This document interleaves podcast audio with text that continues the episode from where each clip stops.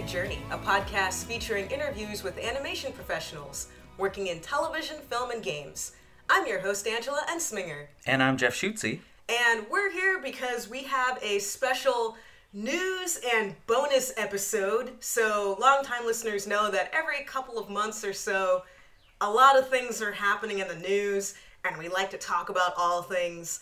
And one of my favorite bonus episodes is when we talked about Avengers Infinity War. Mm. And of course, we both saw Avengers Endgame, so we really want to talk about that. But before that, we just want to talk about news. And also, it's great to have you back, Jeff. Yeah, it's great to be back. I love being on the show, and I just feel like I've been away a long time. So, woo, good to be back. It's good to have you back. And you're back because you've been working on a lot of different things. So, we'll uh, briefly talk about this because this is a big deal. So, Jeff, you are now a storyboard artist on Bojack Horseman. Yes.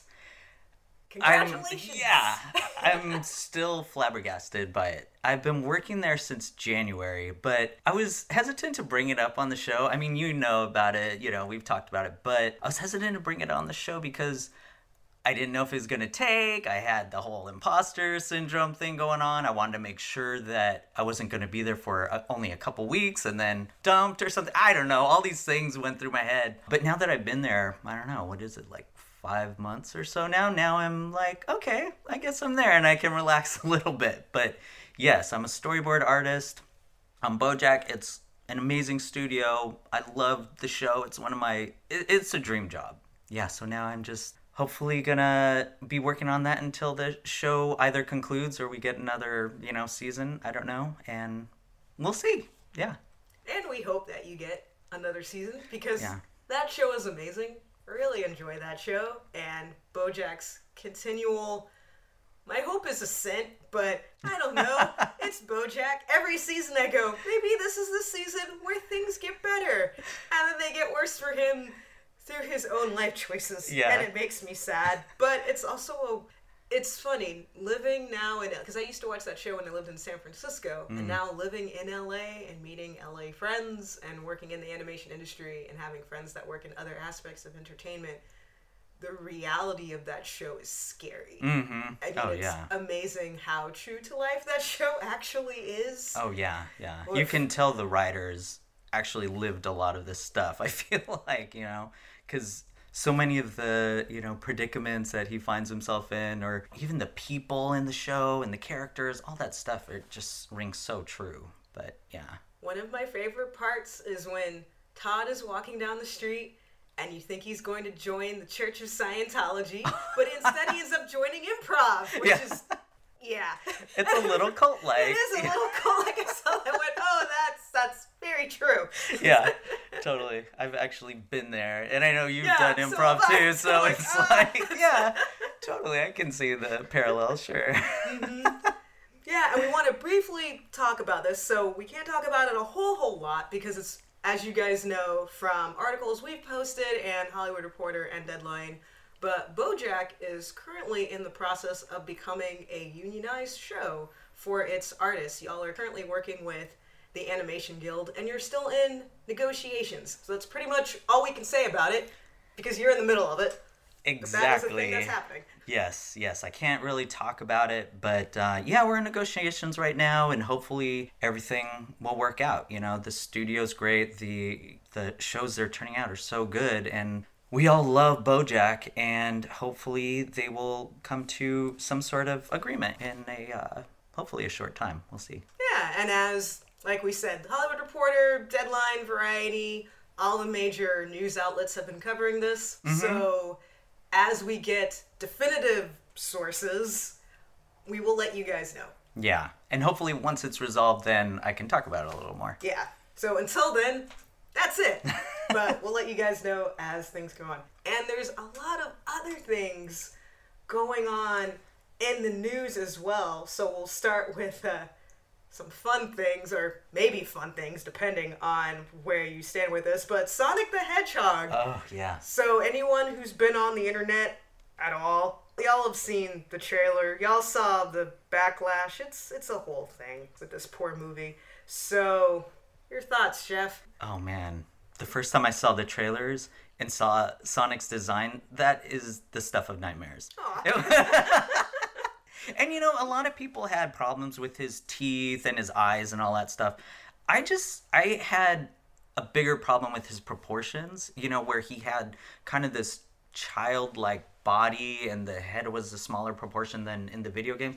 And he just didn't look as kind of cute and you know the sonic that we're used to seeing. I'm all for changes but this just looked weird and kind of off-putting so yeah what'd you think i found a really good article on cnn that talked about why people had such a visceral reaction and one of the things was the teeth mm-hmm. and they actually talked to i believe it was a dental researcher who studies this, and it, as it turns out, just evolutionarily speaking, people have a difficult time with teeth.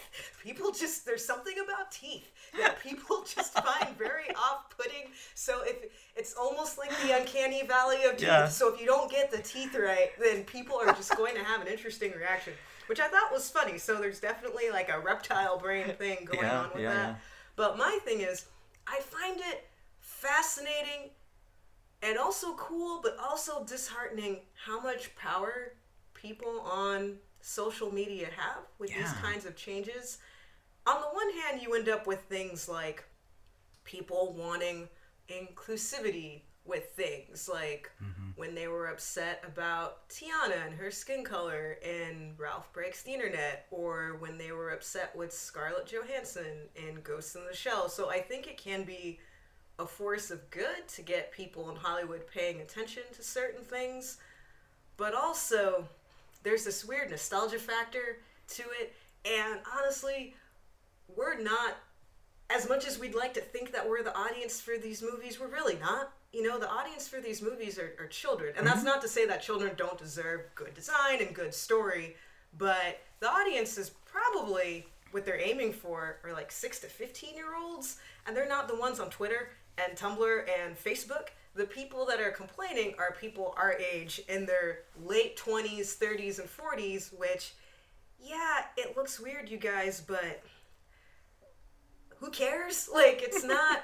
it's it's I don't know. It's like yeah, we played this game, but we're all adults now. Should we care this much? And so that's my concern with it. And also the other concern I had when they announced, "Oh, they're going to redo it." My first thought was, do you have any idea how long it takes artists to create a character mm. in a hmm. movie? And artists already are pushed to the limit, especially with VFX movies, where they're in crunch mode and they're working weekends and they're working 80 hour weeks like we saw that mm. whole thing with red dead redemption 2 where people were just not sleeping mm. and the, you know the working conditions were really bad and there's a really good io9 article which i'll put in the show notes where they interviewed people that have worked in vfx especially they interviewed a guy that worked on Paddington, and they were talking about just how long it would take to redo the character, mm-hmm. and he mm-hmm. said six to nine months. And granted, they pushed the release date from November to February, but I'm wondering now, is that enough time to do something like that? And yeah. I just, I don't want to. I mean, VFX, they're not union. They're not always getting the best pay and overtime and so I'm wondering, well, is their Christmas now shot? Because mm. they now have to redesign Sonic the Hedgehog because a bunch of people on Twitter got mad. Yeah. That's a thing. It's like, yeah, I didn't like the design and I would like to see it changed, but like you said, it's so weird that they have so much power, this vocal group online, because what's going to happen the next time they put out the design? What if people don't like it again in when they show the next trailer? You know, are they going to redesign it again? Like, what's going to happen? Kind of sets a bad precedent because whoever designed this, they hired designers for this. They thought it looked great. And sometimes people's initial reaction is different than, you know, what it will later be. I remember when I first saw Pikachu, like the um, Detective Pikachu billboards. I was like, "What is is that fur on his? T- what is this? This looks horrible." And the more I saw it, the more I was like, "Actually, I'm kind of liking it now." You know, the more you see it, the more you accept it. I don't know if that would have happened to Sonic. I don't think so. I don't. But you know, it's just so. a weird precedent. Yeah. It is a weird precedent. I personally, I found the designs for Detective Pikachu to be better. Oh, I thought yeah. that they were better designed, better quality. But That's my opinion. Mm-hmm. I mean, maybe there's someone out there that thought the Sonic design was fine. I haven't found that person, but maybe maybe there's mm-hmm. somebody out there. But even not, who knows? You know. And I'm not. It's weird because it's everyone has an opinion, mm-hmm. and that's fine to have an opinion, but opinion doesn't equal expert knowledge. It mm-hmm. doesn't equal wisdom, and we're now in an outrage culture where everyone immediately just feels the need to be mad all the time about mm-hmm. all the things. And I think that we should use that sparingly and actually be mad about things that actually affect people yeah. and not cartoon hedgehogs and movies. But that's my own thing. But yeah, so they're redesigning him, and the movie's coming out in February. So I hope it goes well. I mm-hmm. hope it mm-hmm. goes well for everybody involved. Yeah.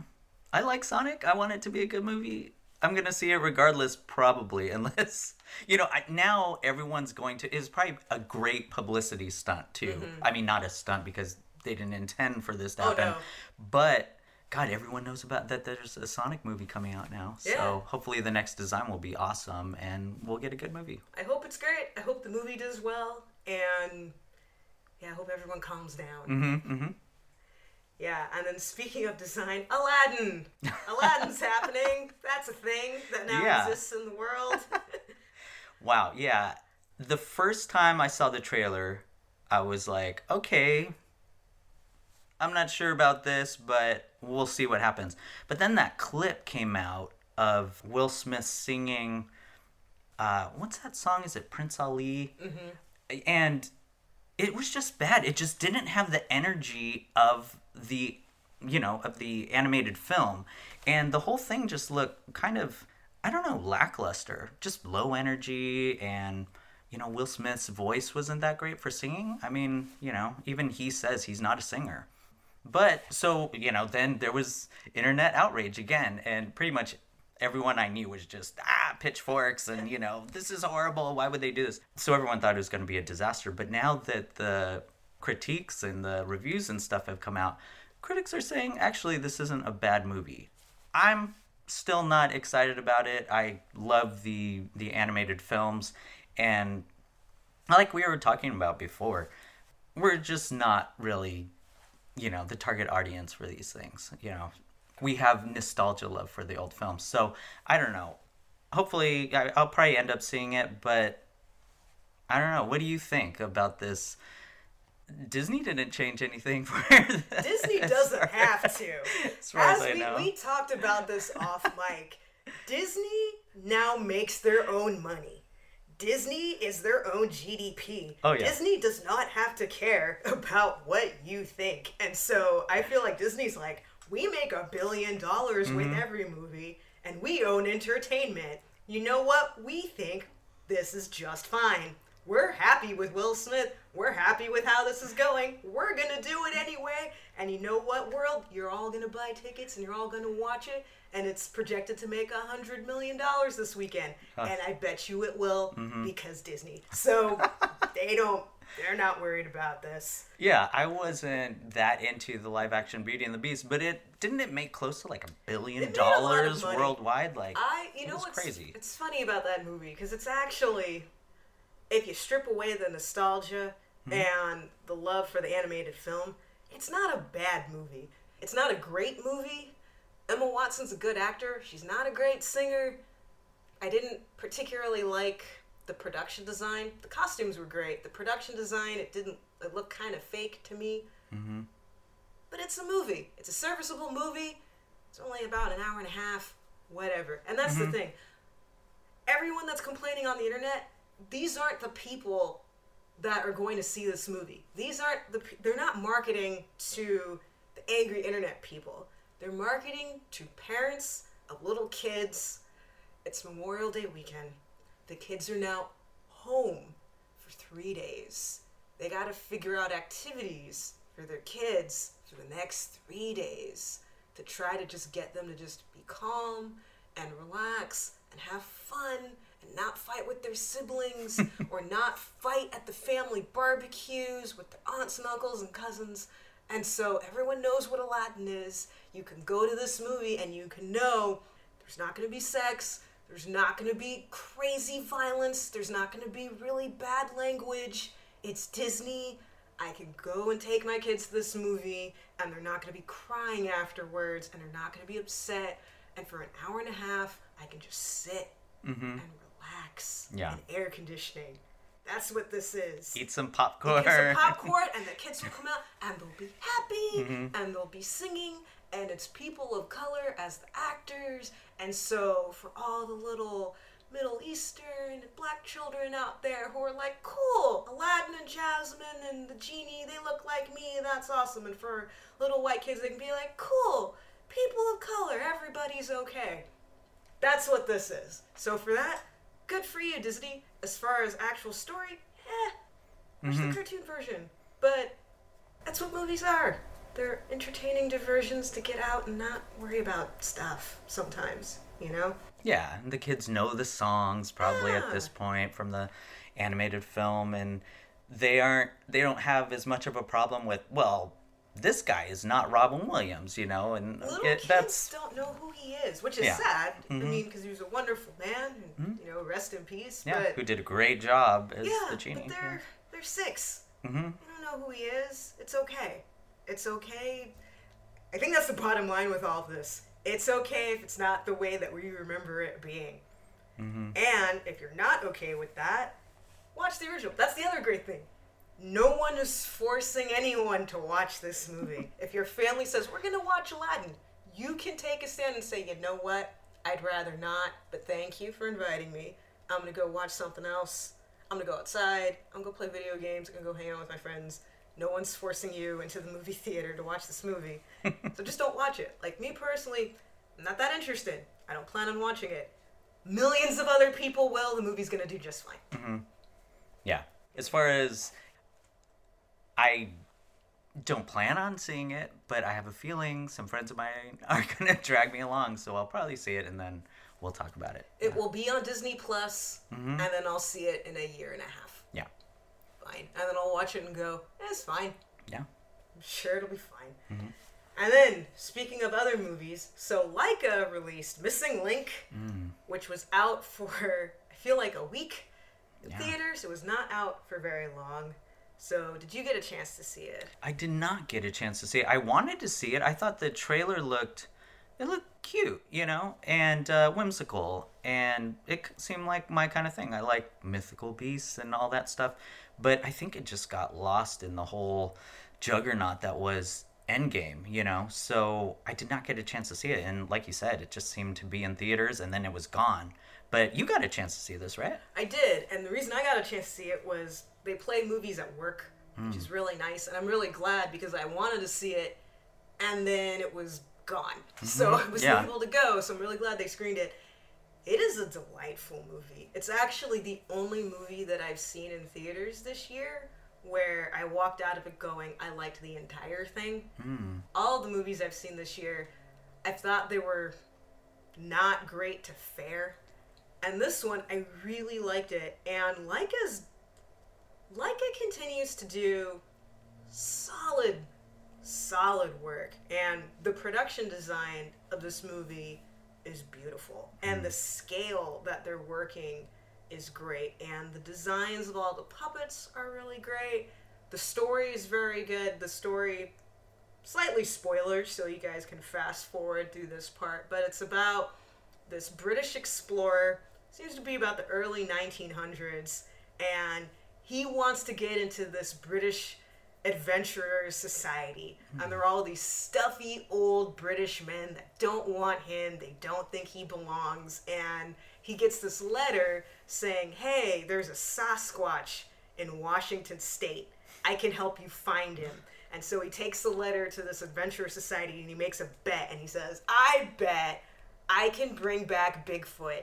And the guy says, No, you can't. He goes, I bet I can. They're like, Well, fine. He goes, And if I bring him here, you have to let me into your society. Hmm. And so he goes and he discovers Bigfoot, played by Zach Galifianakis. And it's great. The voice cast is great. Like, it's just a really good movie that I hope everybody gets on DVD and iTunes and everywhere else because it deserves to be seen. Yeah, yeah, because its box office was not good, No. And I'm just wondering why. But maybe it's because of the same reason I didn't see it. You know, that the trailers, it seemed like they were playing a long time. Like, I remember seeing the trailer a long time ago. I didn't really even know when it came out. But do you think it's because it got lost in the hype of Endgame, or do you think it was a problem with marketing? Like, what do you think the problem was? Was it for families? I wasn't it's sure. It's definitely for families. Yeah. Like, this is this is a good family movie. Okay. There's family movies where you go and you're just watching it going, I really hope that my kids, nieces, nephews, little cousins don't like this because I never want to watch this again. Mm-hmm. This is definitely a movie for families, for all ages, which is great and which is rare because a mm-hmm. lot of family movies can be very obnoxious. I think there's several reasons. I think one of the biggest ones is anything that came out right before Endgame, during Endgame, right after Endgame is mm-hmm. going to get trashed. Right. It's just going to because Endgame, Marvel movies, Disney movies are such a juggernaut that mm-hmm. I feel like you should just clear everything out for the month surrounding those movies because you're just gonna die otherwise. So yeah. that's one. Unless you're doing something that's super counter programming mm-hmm. for people that do not care about superhero movies, and there's many of those people. You gotta have something that's really like, hey, if you don't care about this at all, here's this other thing that's not competing for the same people. And Missing Link, honestly, is competing for the same people mm-hmm. because little kids, a lot of them love superhero movies. So you're competing with families who, what are you gonna take your kid to see? This thing that you saw a trailer for about Bigfoot, or Captain America fighting a purple dude in space with everyone mm-hmm. that we've had 21 movies to build up. Yeah. You're going to go see that. So I think that's the first one. Second, people don't really see stop motion stuff. Like, you have to be really into animation to want to watch a stop action movie. Mm-hmm. And animation nerds know who Laika is, but if I were to ask my friends that don't work in the industry, that don't live in California, or my relatives that don't work in the industry, they couldn't tell you about Laika movies. They just don't pay attention to that. That's mm-hmm. not really on their radar. So part of it is you have to really be deep into animation. A lot of people just don't really like stop motion. That's just not a thing that they're interested in. Or if they think yeah. of stop motion, they think of like Christmas specials, like Rudolph. And they like Rudolph, but mm-hmm. Rudolph's 20 minutes they might look at that and go, well, I don't want to watch an hour and a half of this. This hmm. seems kind of herky jerky and weird, which is too bad. Yeah, because yeah, movies yeah. are great. So you're coming against that. You're coming against people that maybe they're just not that into animated movies. Mm-hmm. Not everybody is. Surprise, surprise! Not everybody likes cartoons of yeah. any type. So that's a thing. And then Laika small, so they don't have the money that other companies have for marketing. Mm-hmm. You know, like other companies, they've got T-shirts and lunchboxes and bath towels and toothpaste and band-aids. Like I saw Pikachu band-aids at Target the other day. I mean, you know, they got all this ancillary products and lunchables and all these kinds of things to let people know and you know, they also have tie-ins to theme parks and to cars and to trading cards and all that kind of stuff. And like it doesn't it's an independent studio Mm-hmm. They're working with Annapurna Films, which is another independent studio. That a lot of people have never heard of that at all. You know, so it's like you get so you get all these things of like smaller studio, less marketing budget, a medium that people aren't super familiar with. And yeah. this is what happens, which is too bad. Yeah, I think that's totally accurate with the uh, like you said about Laika. It's not a brand name where you know, when you see Pixar come on the screen, I'm sure there are moms and dads that are just like, done. We're seeing that it's got the Pixar logo on it or it's got the Disney logo. I'm familiar with that. Laika, it's like, what? I'm the thing you mentioned about stop motion. I've always wondered about that. Do people understand the difference? Do they understand that this is stop motion and it's not CG? Because a lot of CG kind of imitates what stop motion looks like, you know? Even like the Lego movie or whatever, it looks kind of like stop motion. And I wonder if that is a factor. Like, do you think, like, if we talk to a kid, that they'd be like, oh, yeah, that's different than this? I wouldn't be surprised if people said no. Mm. Kids might know, adults might not. Right. And especially with this last one. And also, Laika's been incorporating CG elements, which mm-hmm. is fine and also really cool. At the end of Missing Link, they showed they did essentially a CG map of this mountain range in the sky that looked amazing, and there were mm-hmm. CG elements in Paranorman during his fight with Aggie at yeah. the end, and so it's it's now and also there was CG in Kubo, you know, so they're combining both. I think that if you didn't know it was stop motion, you might just think it was CG because stop motion's gotten so fluid now that yeah. things things move smoother. Mm-hmm, mm-hmm. So that might be it too. I think it's just a lack of public knowledge on how it works, which isn't the public's fault. And it's mm-hmm. not even Laika's fault. It's not like, oh, you need to educate people. Well, no, not necessarily. But I think if more people knew, they might watch mm-hmm. it. But it also might be, because I know for, so you look at Laika's first two movies. You have Coraline and Paranorman. Those are horror movies. Mm-hmm. They're good horror movies, but they're horror movies. If you don't like scary things, you're not going to watch it. And then they also did Kubo, which had some horror elements. So if those are the only three movies you know, you might just look at it and go, oh, they're the studio that makes scary things. I don't want scary things. I want princess things mm-hmm. or superhero things. So that I don't know if that's a factor or not, but maybe. Yeah, it could be. Maybe that's know. a thing. I guess my point is, I don't think it's any one thing. Yeah. I think it's a bunch of things, mm-hmm. which is really too bad because I honestly think that their movies, each of their movies, have gotten better. Mm-hmm. Hmm. But the box office hasn't reflected that. Right. Yeah. That's so sad because I want more stop action movies yeah. or stop motion movies. I'm well, yeah. very sad that, that mm-hmm. their movies aren't doing well because they're so quality. You know, I love their movies. So, man, yeah, I'll have to see this on streaming now. Maybe if they got another distributor. I mm-hmm. don't know. I mean, maybe. that's not to throw shade at Annapurna, but mm-hmm. yeah, maybe, maybe, they need an NBC Universal or a Disney or mm-hmm. Paramount or somebody bigger to yeah. come in and help them out. Yeah, I also think that maybe if their marketing team had cut a different trailer, I don't since I didn't see the movie, I don't know what elements they could have thrown in there, but every time I saw the trailer, I wasn't like, I have to go out and see this. This looks hilarious. It just looked like, oh, this looks delightful. you know, it didn't really spark anything that I have to go. This was a must see. It just looked like, oh, this looks beautiful, and I'll definitely see it because I like these type of movies. But it mm-hmm. wasn't, you know, get out there and see it. And that's a whole. I mean, trailers is its own art because. Mm-hmm.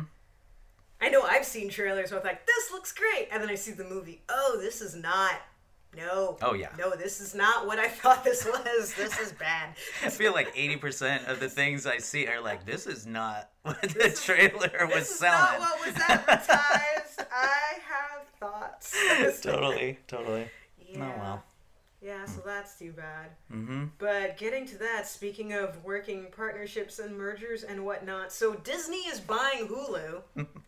so, for those of you who are unaware, Hulu the Hulu streaming service, it actually belonged to multiple companies. So Disney had a stake in it, NBC, Fox, multiple people owned a piece of Hulu, which is the reason why you could have so many different shows on Hulu. They all had a stake. And what ended up happening was Disney, as all of you know, bought Fox.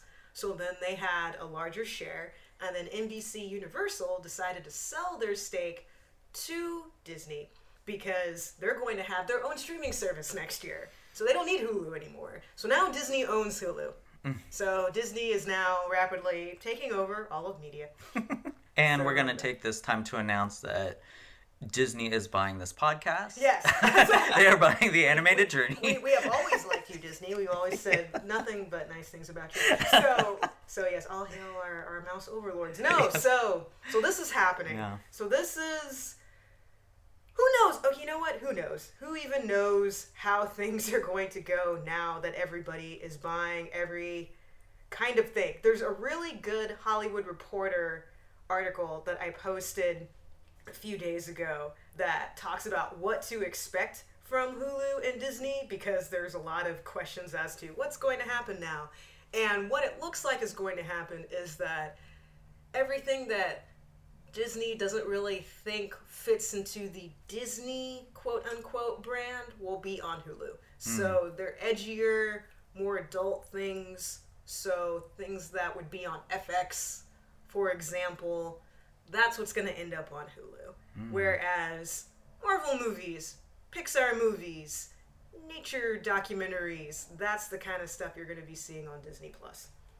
Hmm, I wonder if they'll put some of their darker, say Marvel movies, you know, like uh, Punisher and Daredevil that they partner with Netflix on, something like that. I wonder if they would put that on Hulu. I would hope so. Or like Deadpool, Deadpool mm-hmm. 2, you know, things like that. And they were talking about things like, you know, The Handmaid's Tale, mm-hmm. Catch 22, that's going to stay on Hulu. I would have a I would think that would be very impressive, but I seriously doubt that The Handmaid's Tale will end up on Disney Plus. Oh no. but things like that. So it so even though they're going to own two streaming services, it's going to be. It sounds like they're going to stay in their own lane. So this is going to be, you know, making the motion with my hands that none of you can see. But you know, one lane's going to be more adult. The other lane's going to be Disney stuff. That makes sense. Mm-hmm. Yeah, I actually just canceled my Hulu subscription last month, but they keep announcing shows that sound interesting, and I was watching was it Pen 15 that was on that and a couple other things. Was Shrill a Hulu series? I don't know. Uh, Shrill, yes, I believe it is a Hulu Yeah, I started watching both of those and now I'm like, man, maybe I shouldn't have canceled. but they did give me like a 30 day free trial after I left. So maybe I'll check it out again and see what happens when Disney, you know, does the complete takeover. Mm-hmm. Well, they also said that because Disney's now buying it, they're going to have a larger marketing budget to create more shows because that was one of Hulu's issues was they have new shows, mm-hmm. but they just didn't have the money to create new shows. And also, unlike the other studio, Hulu's not a studio, so they couldn't just they had to license stuff out from other people. Mm-hmm. So maybe we'll end up with a Hulu studio that makes all Hulu shows now. Mm. We'll see. Can we just talk about all the streaming going yeah. on?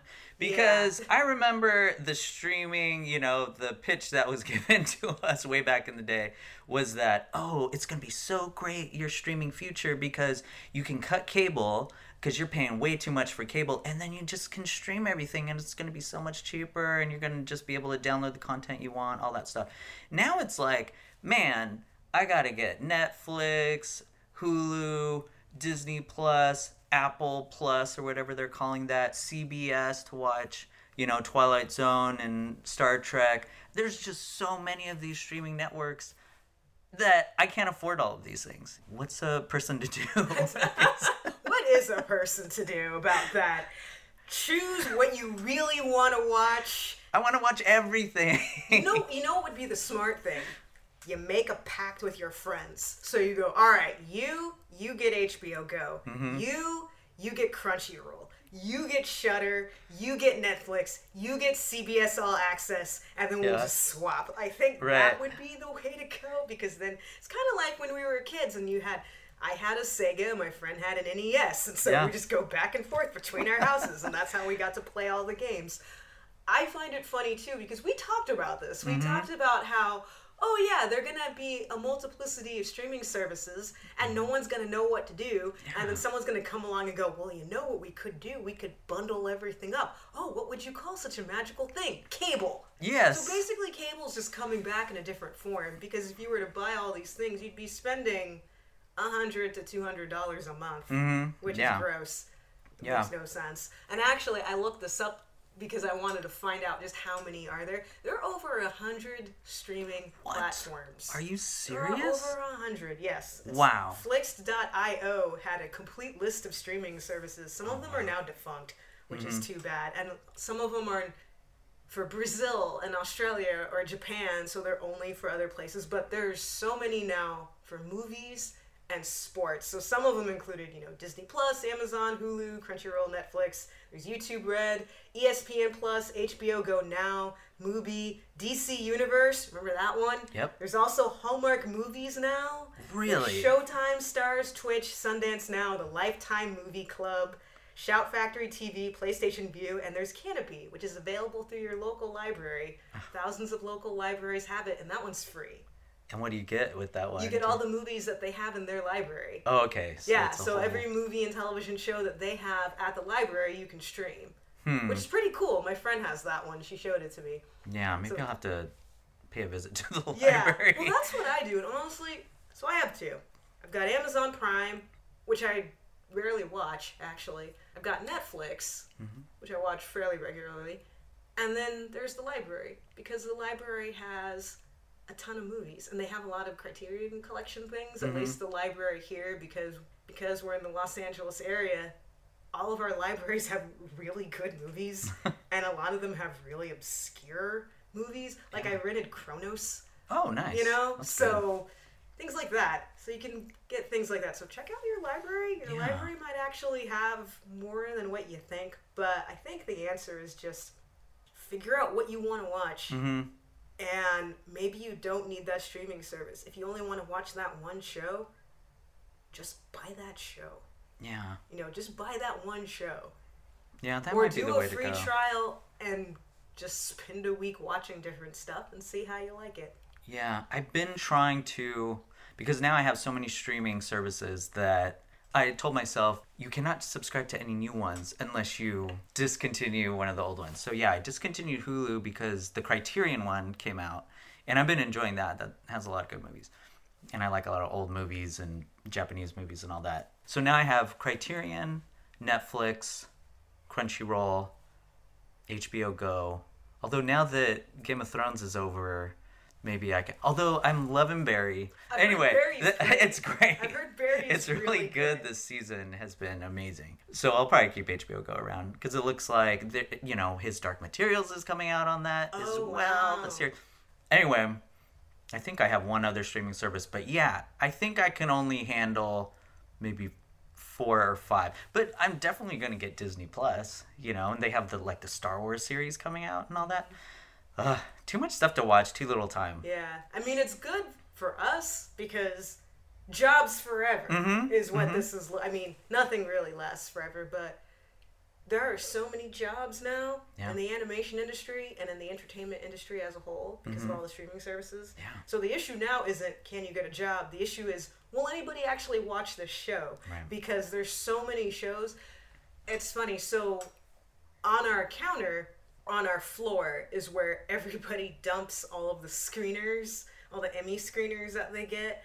And so we just have this pile of boxes and I'm looking at these shows that are all critically acclaimed, that all of these wonderful write-ups on them, that are up for awards, and I'm looking at these shows going, I've never heard of this show, I've never seen this show, I don't know who this actor is, or this writer, or this director, but look, it's 20 episodes of this thing, and I'm looking at it going, how do people even get known nowadays because there's hundreds of shows mm-hmm. and these are just the live action shows these aren't even the animated shows yeah. so who knows who's watching any of this seriously we have the same thing in our lunchroom at shadow machine and i could have given up netflix for all the oh, screeners yeah. that yeah. are there i'm just like oh i could have saved some money by just watching these screeners mm-hmm. but uh, yeah and a lot of the the emmy stuff and the you know all these screeners there that I bet we could save a lot of money oh, yeah. we just. Well, I don't have HBO Go, but they had a box of HBO television shows. One of them was Chernobyl, and I thought, oh, oh I've been yeah. wanting to watch this. Now I can. Mm-hmm, mm-hmm. I don't have to get HBO Go. I have this lovely box set. this is great. So it's just it's kind of nuts. Yeah, yeah. Also, I read an article in the Hollywood Reporter that they're discontinuing screeners for that very reason really? next year oh. because oh. people were complaining about just boxes and boxes, and also there's the studios spend millions of dollars sending those out, mm-hmm. so they're spending a ton of money. I have a stack of screeners here from two years ago mm. of shows that are no longer on that I've been meaning to watch I don't know if I'll ever watch them. So it's probably a wise thing that they're getting rid of these. Yeah. Save a tree. You know, with uh, SAG, you know, we get screeners, and I'm not sure where these other screeners, if it's if you're with the, um, you know, the Television Academy or Film Academy or whatever, uh, that you're getting these screeners. But with SAG, recently they've given up a lot of the screeners. So you don't get a lot of DVDs anymore. It's a code, and mm-hmm. you have to mm-hmm. download their app, and then you have to watch it on your computer or your Apple TV or whatever.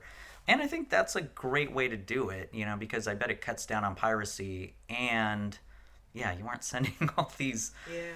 boxes and you know real media out into the world. Now, granted, the boxes are very nice. They are, and they yeah. make good gifts. You can just hand them out to people that don't have these services and go, "Oh, you've been wanting to watch the show? Mm-hmm. Here's the entire run. Oh yeah, have fun." And they're great for parents, you oh, know, yeah. like because my mom, she has such a hard time like finding the little Netflix app or whatever. But it's like, here's that show you wanted to watch. You know, just watch it on your See, DVD it's player. My parents don't watch any of this. Mm-hmm. They watch HGTV mm. and sports, and they go to the movies. They don't really watch television anymore. Yeah. So all the stuff that's happening, they don't care. That's not their thing. Right. Yeah, yeah. And that's another thing you have to factor in. There are some people that just don't care about television and movies. Oh yeah, yeah. So they'd rather be outside.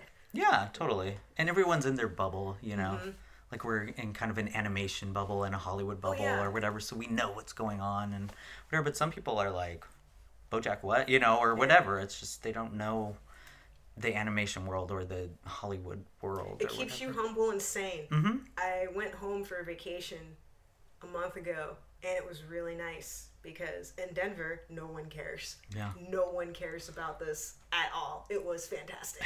I was just walking out like nobody cares about any of this. They're busy with their own lives. Yeah. Their own jobs. I went out with my godmother a week ago and she's like, Oh, so what have you been doing? I was telling her about my job and stuff. And she's like, Netflix? What is Netflix? What is that? I'm like, come on. No, that's great. Like, I love that I was your like, oh my gosh, yeah. Some people don't. She's a you pure know. soul, Jeff. Yeah, yeah. So, yeah, not everyone knows about all this stuff. So, yeah, it does keep you humble. Yes, it does. Mm-hmm. It also makes you realize it's just a thing. Mm-hmm. Will eventually, all these shows will eventually go away and be replaced by new shows. Yeah, yeah or microchips or nanobots or yeah. something. Implanted directly into your brain. Oh yeah, it would all just be like Minority in. Report. Yes. Just be seeing tailored ads directly. That'll be so scary. Uh, anyway, let's talk to you about Tuca & Bertie because that yeah. got started by Shadow Machine. Yeah, I. I had no hand in this, but yeah, take it with a grain of salt that uh, you know the company I work for produced this. But I watched it. It's a great show. It was created by Lisa Hanawalt, who was also a co-creator on BoJack. She did the designs and everything. And this show, it's not set in the BoJack universe, but the characters look very much the same as some of the characters in BoJack. Like they look like they would share a universe, but this one is so much more cartoony. You know, very they could, much. Yeah, they could do what bend the laws of physics. They can say a word and the letters will come out of their mouths on the screen, and then they could like grab it. You know, they can do anything. I would love to work on this show. Hopefully, they get to season two, and I'm still with the company. But yeah, I'm loving it. It just has a different vibe than BoJack. It's almost like you know, like Broad City, because mm-hmm. it's about very much like Broad City. Yeah, it's about a couple thirty-something birds. It's animated. Uh, one's a toucan, one's like a sparrow or something. She, like... I think she's a budgie. A budgie, to... yeah, maybe. Yeah. I don't quite know what kind of bird she is. Yeah, but they're roommates, or yeah, they were, they are ex roommates. They're pretty yeah. much still roommates, uh-huh. according to Toucan. Yeah, they share an apartment complex still. Leaves. Yeah. I mean, and there's a hole. She's always there. I feel bad for Bertie's boyfriend. Oh, Speckle. He's just kind of like, oh, she's here still.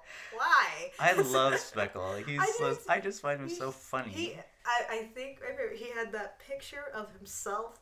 He had nothing in her apartment, and all he wanted to do was just put up this one thing. And I look at Birdie going, "You need to let your boy have a you know have this be part of his life too. Yeah. Otherwise, it's more like he's just kind of camping out here instead of living here.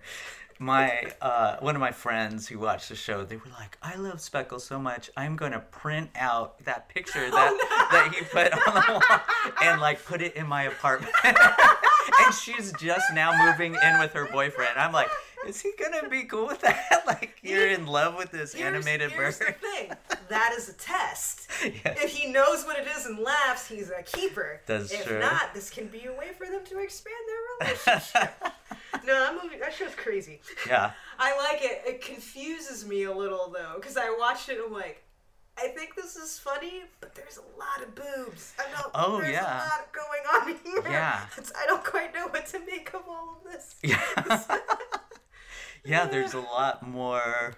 I don't know what to say, like crudeness or something yeah, to the show. Which, and it, it's funny though because it's not, it's not gross, mm-hmm. but it's still crude. But it's this. I don't really know how to.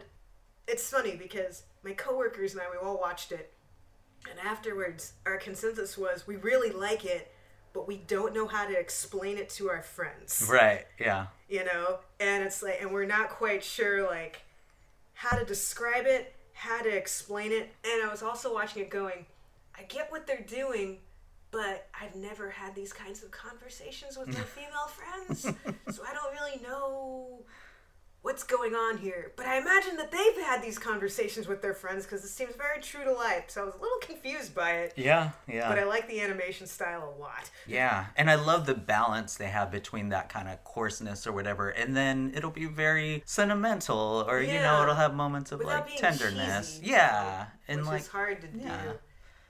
Yeah, and like a lot of friendship stuff and a lot of you know, yeah. it's really great. It's different. It's mm-hmm. different. So I mean, give it a try it's not BoJack. No. So if you're expecting, which is not a bad thing. Mm-hmm. So so if you're expecting BoJack, no. mm But if you're like, hey, I like weird zany cartoon, like super cartoony, mm-hmm. like almost like Fleischer style stuff, and lots of bright colors and really prescient women's issues, then yeah, that's with a little raunchiness. Yeah, like like I watched the first three, so I figure, hey, my rule for stuff, unless it's just like, ugh, I can't stand this, is one to three episodes. If you're still into it, cool. If not, you gave the show a fighting chance. So yeah, so that brings us to so that brings us to what we've been watching. So we've been watching a lot because mm-hmm. we've been away for a while. So had a lot opportunity to watch a whole lot of other things. So, Jeff, what have you been watching? Oh, man. Should we start off with the behemoth? no, let's leave that for last. Because that's. Because there's other things. There's other things. Well, we can talk about Detective Pikachu since let's, we already mentioned that let's earlier. Let's talk about Detective yeah. Pikachu. So, did you like it? Uh, it's fair. So, here's the thing I don't care about Pokemon at all. Mm-hmm. I've never had. I don't think it's good. I don't think it's bad. It's a thing that Sam, the little boy that I used to babysit when I was in high school, that was one of his favorite shows. So we would watch, we watched Monster Rancher, Pokemon, Digimon, and mm. Yu Gi Oh! every afternoon. I'd pick him up from school, I'd make him a snack, we would watch cartoons, and then we would go outside and play on the trampoline and on the jungle gym, and I'd help him with his math homework. It was great. We had a good time. So he loved it. So I know what Pokemon is, which I think is a big plus for me because mm-hmm. that took a while to even figure out what the plot of this thing was. I knew what a Pikachu was. I got to go for SIFA, and so what I did was I invited Wayman, who loves Pokemon, and I invited my friend Morgan, who's never seen anything. And I figured this is great because between the three of us, I'm gonna get everyone's opinion. And I went in and watched this movie and I thought the movie was fair throughout the whole thing. And then at the end, I thought that it became an existential crisis that very much concerned me. Okay, that's fair, yeah. But I will say the designs are wonderful. Mm-hmm. The designs of all the Pokemon are great. They did a very good job with all of that. Pikachu is adorable. Bulbasaur is adorable. Charizard is great and those are the only three whose names that I know. All the other ones, I've seen them before. They looked like themselves. So good job, movie. Did you like Mr. Mime?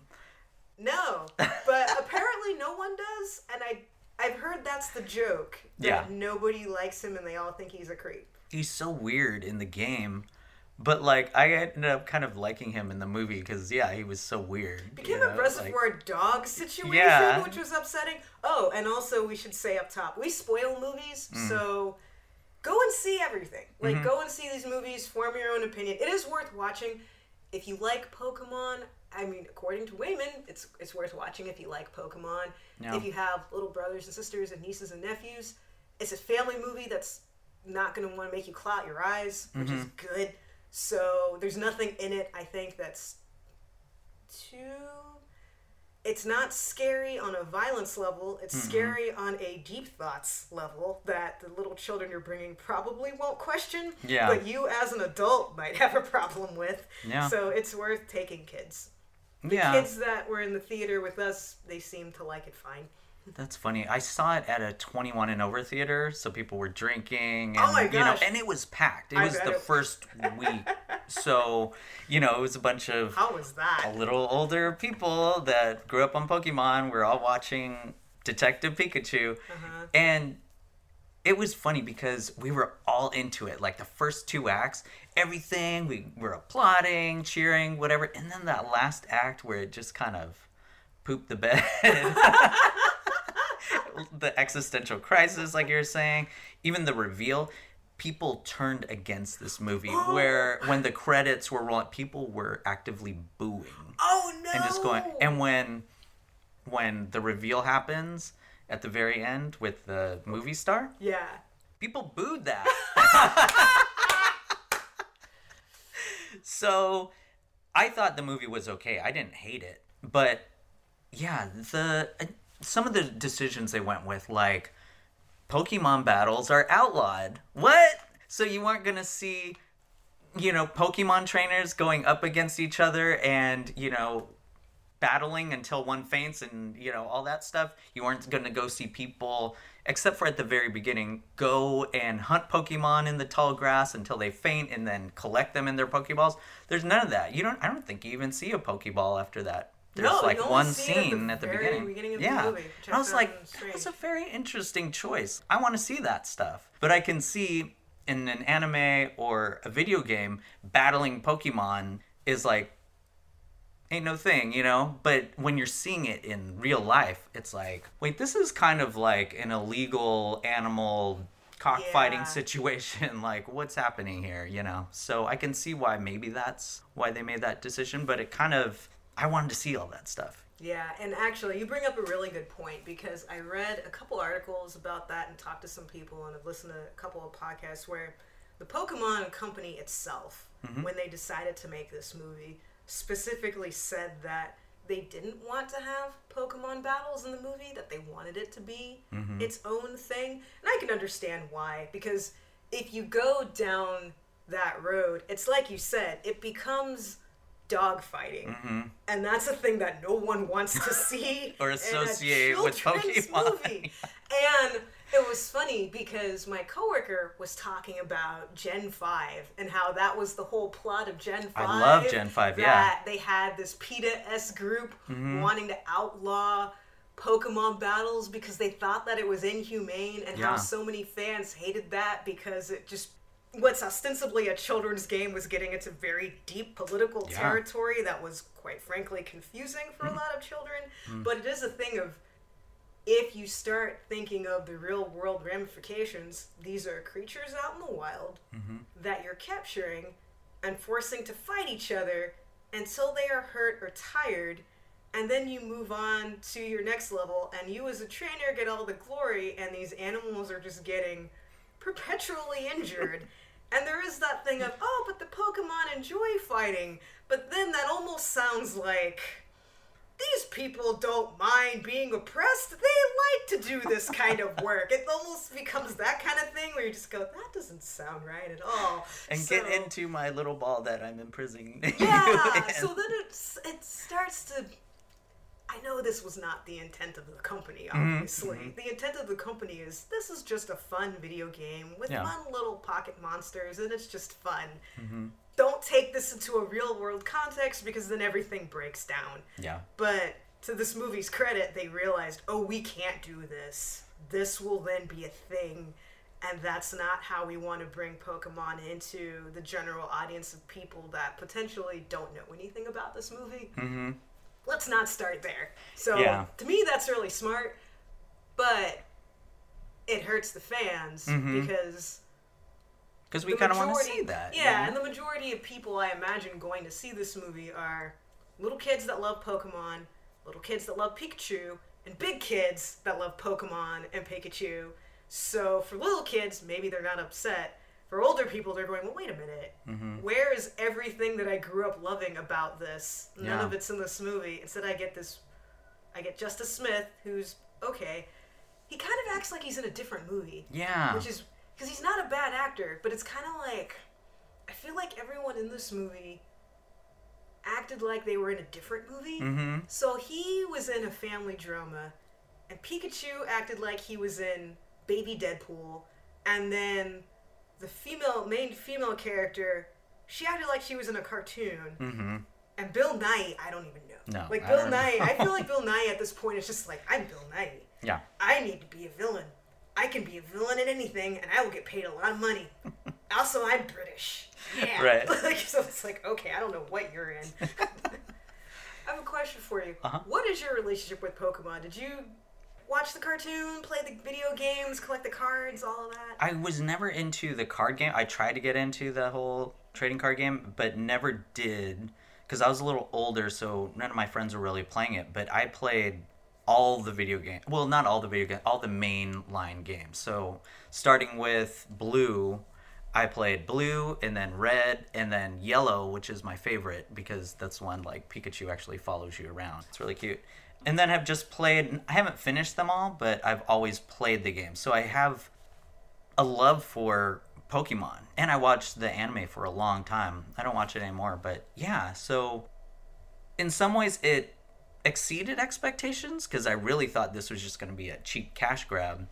But in some ways, it was disappointing because they left out a lot of the things that make Pokemon Pokemon. It was almost like I was wondering if they were going for like Pokemon Go, which I play, you know, on my iPhone but in those, when you're capturing Pokemon, you don't battle them first. You just throw a berry at them, maybe, and then throw the Pokeball, and then you capture them. So I'm wondering if there's probably more people who play Pokemon Go than the actual Pokemon games. So maybe to people that play Pokemon Go, this wasn't that much of a stretch.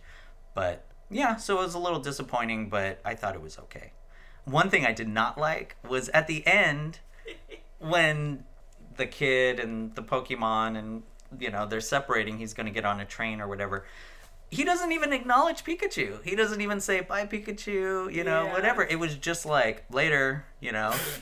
I was like, you just went on this adventure, and yeah, I don't know. It, it kind of bugged me. Yeah. So let's briefly talk about the plot, because then we can talk about the end, mm-hmm. that ending. So basic plot: Justice Smith is a young man. He's out of school his one best friend. He lives in this small town. Everyone in that small town's moving away. His friends telling him, hey, you should move out too, or you should get a Pokemon companion. Because, and here's something that the movie did, which I really liked, was they didn't do the whole, oh my gosh, Pokemon are real? Hmm. Oh my gosh, what is this thing? From moment one, it's, yes, Pokemon are real. Everyone knows they're real. Everybody sees them. No big deal, which I liked. And also, it's common knowledge that everyone, every human should have a Pokemon companion, which is kind of like a pet, possibly a coworker. That part is very unclear. Yeah, almost and like a what do you call him? Like a, like familiar? a familiar? Yeah, like a, his dark material. Yes, everyone should have a familiar Pokemon. Yeah. Which okay, fine. And his friends saying, "Hey, if you don't have any human friends, you should at least get a familiar mm-hmm. because you're sad. You're a sad, lonely man." Which is not a his friend's right, but it's still kind of like, ouch, dude. So anyway, Justice Smith's dad is a detective in Rhyme City. He finds out that his dad died in a terrible accident. And oh, and we should even back up. Mewtwo's at the very beginning of the movie. Yeah. So at the very beginning of the movie, you see this almost shining esque shot of this road and these mountains, this secret government lab. Mewtwo zaps out of the lab. There's a car speeding down the road. He hits the car. The car goes flying over a bridge into like this flaming mass, and you're just like, "Dang, man, okay." Mewtwo is always evil in every movie. So then we skip ahead to Justice Smith, sad boy in Sad Town, finds out his dad's dead. If you've ever seen a movie, you put two and two together. Oh, his dad must have been the one in that flaming fiery ball car crash. How terrible. He goes to the city. His dad's his human superior tells him, hey, sorry about your dad, gives him the keys to the apartment. He goes to his apartment. Basically, he's going to the city just to like pay respects to his dad. he decides to open a vial of liquid that he doesn't know what it is, which no one should ever do ever. And then put it next and to your put, face. And then smell it. It's like, don't do this, dude. And he meets Pikachu because mm-hmm. Pikachu, voiced by Ryan Reynolds, is digging through his apartment and he can understand Pikachu, and Pikachu can understand him because he smelled this gas. It's amazing. Oh my gosh, we can understand each other. And Pikachu's in the apartment because he's like, hey, I don't have any memories, but he has a little detective hat and Justin Smith's dad very wisely wrote his name and address in the hat and said, mm-hmm. "Hey, if found, go here." So Pikachu knew where to go. And then you discover that this vile liquid smoke makes Pokemon go insane, and so these other Pokemon start attacking him. They decide to work together to figure out what happened to his dad. It's this whole conspiracy. They meet Bill Nighy, who's Elon Musk slash Steve Jobs slash Jeff Bezos slash that's who our villains are now are these billionaire industrialists mm-hmm. that own media companies yeah. and his son and the whole thing with Ryme City is that in the city pokemon are not captured they don't mm-hmm. have to battle they live amongst everyone and they're just mm-hmm. walking around freely and they have agency which they explain on the train ride to the city which i thought was actually a good thing Mm-hmm. It kind of had a yeah. kind of a Zootopia vibe yeah. a little bit, but I thought Zootopia did it better. Yeah, like one's directing traffic. Mm-hmm. They have a bunch of ones putting out a fire. Mm-hmm. They have other ones. There's a Snorlax sleeping in the middle of the yeah. street. They have one like cooking up street food. Mm-hmm. And then, but it also kind of makes it seem like they're all homeless and that they don't have a place to go. Which yeah. kind of made me sad. It's like, wait, do they have homes?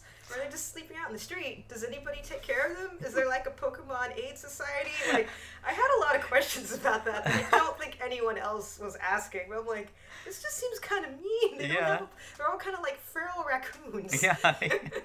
so. Hmm. Yeah. Yeah, and do the workers get paid? And what do they get see, paid in? And that's a whole other thing. Yeah. Like, are they getting paid for their labor? Because mm-hmm. they're they're part of the fire department and the police department and are yeah. they getting any kind of compensation? Yeah, so there's stuff that like just don't think about it. Yeah, it'll just make you upset. Anyway, they go on this adventure. They meet this lady that has a Psyduck that's kind mm. of crazy. Bill Nighy is the bad guy. Surprise. Not a surprise. It's Bill Nighy. He's one. Of, mm-hmm. It's one of those things where you see him in a movie and you're like, "Oh, it's you." Mm-hmm. He's the bad guy. He's the bad guy. kind of like you know Skeet Ulrich mm-hmm. or just there's just you know a whole line of people where you see mm-hmm. them and you just go, "You're the villain." Yeah. Because that's who you always are. Usually, when I see Sean Bean, I'm like, "Oh, he's gonna betray you." Oh, and he's gonna die. and he's gonna... I see Sean Bean and I get sad. I'm like, "Oh." Yeah. Oh, oh, I'm sad you're here because you're gonna die very badly. yeah, and then at the end, the plot turns into Batman, mm-hmm. which I'm watching it going, oh wait, this is Batman because they have like a parade of floats, mm-hmm. and then all this crazy gas gets leaked out, and you discover that Bill Nighy got Mewtwo so that he could transfer his brain into Mewtwo because Bill Nighy is a paraplegic. Mm-hmm. And so he wanted to have a fully functioning body. And then somehow he extrapolated that to, well, everyone should just live inside of a Pokemon. Even though no one else wants this but me, Mm-mm. this is what's best for the city. So he uses that gas to make the Pokemon go crazy because when they go crazy, then they can be controlled. And then Mewtwo uses a psychic power to take everyone's mind out of their body and make their bodies disappear, and they put them into Pokemon, and then everyone's very confused. Mm-hmm. Because where do their bodies go? Don't know. That's never explained. And okay, if someone said like this is my evil plan or this is my plan, he doesn't think it's evil. But I'd be like, cool. I want the Mewtwo body with the psychic powers and all this stuff. Don't put me in the Psyduck. you know, that's gonna explode if he gets stressed out. But people are getting put in Psyducks and like all these lame Pokemon. That's something no one like. Give me the cool flying, you know, all powerful Pokemon. Like he gets the cool Mewtwo, everyone else gets like whatever. Yeah. So that wasn't even. Yeah. Like make that also, did make no sense. Also, it was confusing that his body didn't disappear. Yeah. I didn't understand why his body didn't disappear. Was it because he had the little head I contraption? Don't, I don't know. No. Yeah. Also, they have to fight Ditto and they give Ditto a ton of gas, but Ditto just kind of melts. Yeah. Which was strange. Anyway, things happen. Pikachu fights. That part was cool. His fight was. I liked his fight. It was a very superhero esque fight. You yeah. know, like you said, kind of like Batman, but it kind of reminded me of. uh like Man of Steel or whatever, where yeah, they're fighting in the city. Shazam. Did you see Shazam? Yeah, Shazam was, was good. very much yeah. like the end of Shazam, mm-hmm. which is like the end of Batman, which is like the end of Avengers, mm-hmm. which is like the end of every superhero movie yeah. ever. So it ends mm-hmm. as a superhero movie, and then you discover that Mewtwo is actually a good guy. Mewtwo was the one that he wasn't trying to cause the car to crash. He was trying to protect the car from other Pokemon, and that inadvertently made it crash. And then Mewtwo absorbed Justice Smith's father, and he took Justice Smith's father's brain and put it into Pikachu and made Pikachu forget. And Pikachu allegedly was a willing participant. That part's mm-hmm. unclear. And then at the end, everything's fine, and he puts everybody back in their bodies, and Bill Nighy gets arrested, and he find out his son was a good guy, and everything's fine. And then, big reveal, it's discovered that the reason why Justice Smith could talk to Pikachu and why he had such a crazy voice was that it was his father the entire time, and Mewtwo put Ryan Reynolds into Pikachu, and he pulls him out, and then Ryan Reynolds is standing there, look, it's his father, and Pikachu's back to being adorable Pikachu, and Justice Smith decides to stay with his dad and mm-hmm. Pikachu in the city and become a detective. Yay, the end! Yeah. To which point when I was watching with Wayman, he just started yelling, "No, no, no, no, no, no, no!" which was great. That's when people were booing. right when you discover when he says, "Your father's been with you the whole time," you just started yelling. I'm like, "Oh, yeah. oh this is great!" And then Morgan just had her hands up, just going, "What are we doing?" and so then it became spoilers for Get Out. But I'm watching this, going, "So wait a minute, are we doing like what we did in Get Out, where?" Pikachu's in his body, but Ryan Reynolds is also in his body, and Ryan Reynolds is controlling Pikachu, and Pikachu has no agency over his thoughts or actions or ideas, and is just being controlled by this grown man. Because that part's not explained. Like. Because they say they took his memories, but they don't say that they took his soul. So I'm thinking, so is he just not able to control anything and just this man's just doing all this stuff to him. Like, that's upsetting. Like, is he just seeing out of his own eyes yeah. but unable to? But that's what. Is that what's happening to everyone who gets yeah. placed in a Pokemon? Yeah. Like, what happens to that Pokemon? They seem to have personalities in their own, you know, will. And that's what made me very upset about yeah. this movie. I'm watching this going, this is dark and weird in a way that I don't think they were trying to do. Oh, like yeah, I don't think that's where they were going with mm-hmm. it. But just watching them, that's what I thought, and watching going, oh, this is. I'm not okay with this. I'm not okay with the lack of agency of any of these poor little creatures. That's almost more disturbing around. than having battles, you yeah. know? you no longer have your own free will. Yeah. You're, you're being controlled by humans. Mm-hmm. But yeah, that part at the end, like Ryan Reynolds comes out and Pikachu is discarded at that point. Oh yeah. He's standing there, but no one even acknowledges that he's around. Like the kid doesn't no, like say like, even, like, "Oh, give him a hug." Yeah, like, hey, no hugs, goodbye. Thanks for being mm-hmm. such an awesome little electric mouse. Yeah, thanks for being a vessel for my father's consciousness. Yeah, it's weird. Yeah, it's weird. I did not like that. yeah, that was very strange. Mm-hmm. Actually, what was what was I've talked about this with friends is that a better ending to us would have been he solves the mystery, but he still doesn't know where his father is. Mm-hmm. Because that whole thing is not what happened to his father, and he decides to stay in Ryme City, and he decides to team up with Pikachu, and they walk off into the sunset with the sun behind them, and they jump up with their fists up and it goes Pokemon done. and then you go to part two because that would have been a lot less weird. Yeah, no, I'm down for that. Yeah, and part two starts with them coming down from the jump. yeah, coming down from the jump. Starts right away. Going yeah. on other little adventures. I like it. Yeah. Also, there's the thing of I kind of get it, but at the same time, don't. So he doesn't recognize that's his dad's voice yeah. the entire time. I, he's been talking to yeah. him for a couple of days, and he's not like, "You sound remarkably like my father." It's More like a so, grown man yeah. I don't know because he hears it in his head, but does that voice sound like Ryan Reynolds? Is it the same voice that we're hearing? Because everyone else hears like Pika Pika. Yeah. You know, so I don't know, but that's a good question. Because I mean, I get it. He hasn't seen his dad in years. Mm-hmm. Maybe they have a terrible relationship. He never talked to him on the phone. It's mm-hmm. been a mm-hmm. decade. I guess you could forget what your father sounds like if you haven't heard him in a decade. Maybe. Yeah. That's. I don't know. That whole father son dynamic was like.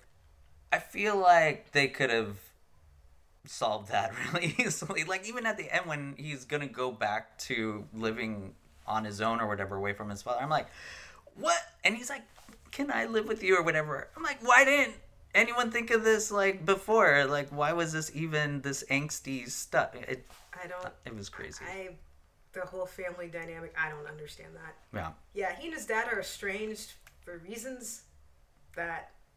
It's the same issue I have with Batman v Superman. You know, if mm-hmm. Batman and Superman were just like, "Hey, man, let's just sit at a coffee shop," or "Why don't you come to Wayne Manor?" Mm-hmm. Why don't you come to the Fortress of Solitude? Or let's just meet on a rooftop and just talk, not mm-hmm. yell not accuse. Let's just talk for mm-hmm. 10 minutes. We can solve this whole thing. Yeah. No, we have to fight and then find out both of our moms' names are Martha. Before, we'll like communicate. We'll communicate with yeah. each other. I'm like, oh my god. And the, and it wasn't that wasn't even a spontaneous fight. That was all orchestrated by Lex. Mm-hmm. Like he Lex Luthor knew that they would react like this. I have issues with movies. Like that's so crazy. yeah. So that's Detective Pikachu. Mm-hmm. It's okay till the end, and then it gets strange. yeah. So yeah. yeah. But if you're listening to this podcast, you probably already have seen it. Mm-hmm. So I'm sure that you, as evidenced by all of our friends on the internet, you probably had a pretty close to the same reaction. Yeah. Well, although a lot of people that I know liked it. Really? Yeah. It was about half and half. Like huh. some really liked it and some were kind of like me, like meh, and then some were actively hating on it. I don't know anyone that hates it. Mm-hmm. The people I've talked to, they like it okay, or they like it until the end. Mm-hmm. Like what, and the things they liked about it were the design of the characters. They liked Ryan Reynolds. Ryan Reynolds is legitimately funny yeah. in the movie. You know, they like Ryan Reynolds. Mm-hmm. The issues they don't like are the very end. Also, the holographic computer imagery magic science. Oh yeah. In the middle of the movie, where like I can just do this. It's like that's not how detective movies work. Mm-mm. Detective movies have detecting. Yeah. This is more like here's the main plot point. So yeah. that was weird. The kid never really actively solved anything. No. It was just the information was either given to him or he would just intuit what was happening. Like there was that scene where I think he was talking to Bill Nighy, and Bill Nighy's talking, and then all of a sudden the kid's like, "You put the gas in the balloons." I was like, "How did he like?" Yeah, come up with this? that? Yeah, it, it's like there, yeah. there, there, were no clues Mm-mm. that this was a thing that was happening. Yeah, yeah, it was kind of strange. Also, they got in everywhere very easily. Mm-hmm. It's like there's no security. It's kind of like what happened with Venom. It's like wow, there's yeah. a sorry lack of security yeah. in, in this facility. There's I guess one camera, yeah, no locks. And they're dealing with some pretty intense stuff in there yeah, in those know, labs. Straight up kidnapping homeless people, and I guess we don't need any real security. Mm, we only need nah. one guard that works on Tuesdays. it's fine. Oh man. Yeah. So we we watched that. That's mm-hmm. a thing. And then you also and I saw this too. How to Train Your Dragon three. Yeah, I thought it was a beautiful movie. I loved the animation. A lot of the action was very good. I thought that scene at the beginning where there's kind of this rescue mission or whatever, great. Loved all the the lighting, the cinematography was amazing. All that and I thought it was a good conclusion to the story, especially at the end. But my the biggest dislike I have for this movie is that for me, it felt like a rehash of the second one. Yeah. It was called The Hidden World, and I was like, wait a minute, there was a hidden world in the second one as well. And, and also in the first one. Yeah. that hidden island, so That's they're right. all hidden.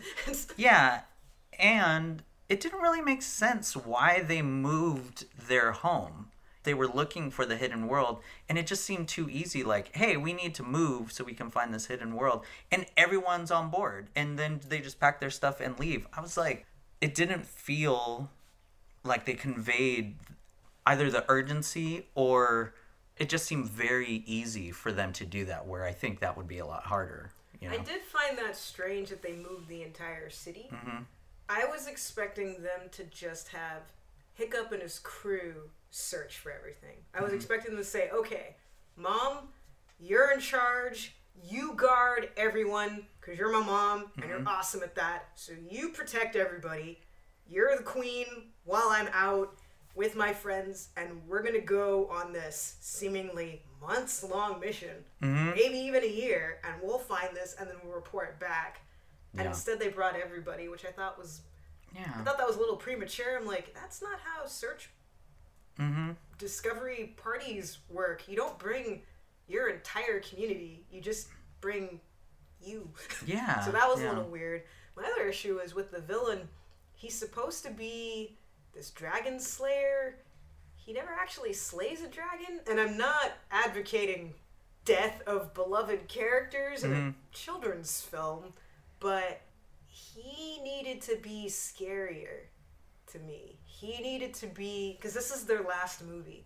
So he to me needed to be the worst villain they've ever seen. Mm-hmm. And he just needed to be really bad and really terrible and really scary and man, he's enslaving dragons, he's murdering dragons, he's out to just destroy all dragons. Mm-hmm. And I didn't find him particularly scary or a real real menace. I felt like they held back, and I'm not quite sure why they held back.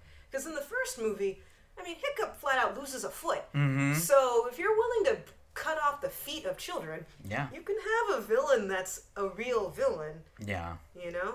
Well, that's another thing I didn't like about this movie. Man, now it sounds like I'm really negative on well, this movie. Let's talk about. So we talked about good things and bad things. Mm-hmm. So let's do this. Let's do this. So what are the things you really liked? And I'll say the things I liked, and then okay. we'll talk about things we didn't like as much. Cool. Because cool. every movie has good parts and maybe not so great parts. Yeah, I really like the dynamic between Hiccup and Toothless.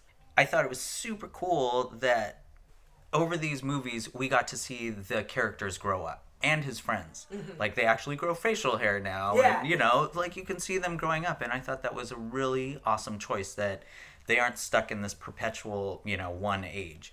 And I really liked how this movie, because these characters are growing up, they have to deal with adulting issues, you know? And I loved all the dragon and character designs, all that stuff. Like I said, I thought the cinematography, the directing was so good. And I really liked how the story at the very end resolved. And I think those are my favorite things. What are yours? So mine were I agree with you on the growing up thing. I liked that there's an age progression between all three of the movies, mm-hmm. and I really liked that Hiccup becomes king. I liked at the very end where they show him and Astrid and their kids. I thought that was cool. Yeah. And I liked how they showed Toothless and Light Fury Toothless. Oh, she right. never really gets a name. Yeah, that's right. Light Toothless, Light Fury, whatever her name is, yeah. if she has one. Hmm. I liked his family. Mm-hmm. I liked their little bespeckled children. Yeah, yeah. Kind of reminded me of Dalmatians. That uh-huh. was really cool. One of them kind of looked like a killer whale. The way I that, you know, like it's kind of cool. Yeah. DreamWorks' animation is great. Oh, so their good. animation is great, and their character designs are great mm-hmm. because all their movies look different. And yeah. I really respect the fact that they don't seem to have a house style. It seems like, hey, whatever you want this movie to be, mm-hmm. that's what this movie's going to be, and it doesn't have to correlate throughout all the other DreamWorks properties. So all their movies look different, and mm-hmm. I really appreciate that. So I feel like if you're a designer for that studio, you get more free reign. It looks like you just get more free reign to be creative. Mm-hmm. So that's a really cool thing. And I like that with this series that they're able to tell heavier themes than a lot of other animated movies because that's the thing that actually irritates me about animated movies is how a lot of times it feels like they can only be one thing. And part of that is because it's an american movie. That's what audiences are used to. These movies are really expensive. So a lot of times it's it has to be kid that wants to do a thing. Nobody believes in them. So they go and do the thing. Look everybody believes in them. Dance party, the end. And I hate that. So I like that that's not what these movies are. So that was cool. So that's what I liked. I have other thoughts. Mm-hmm. do you want to go first? Do you want me to go first?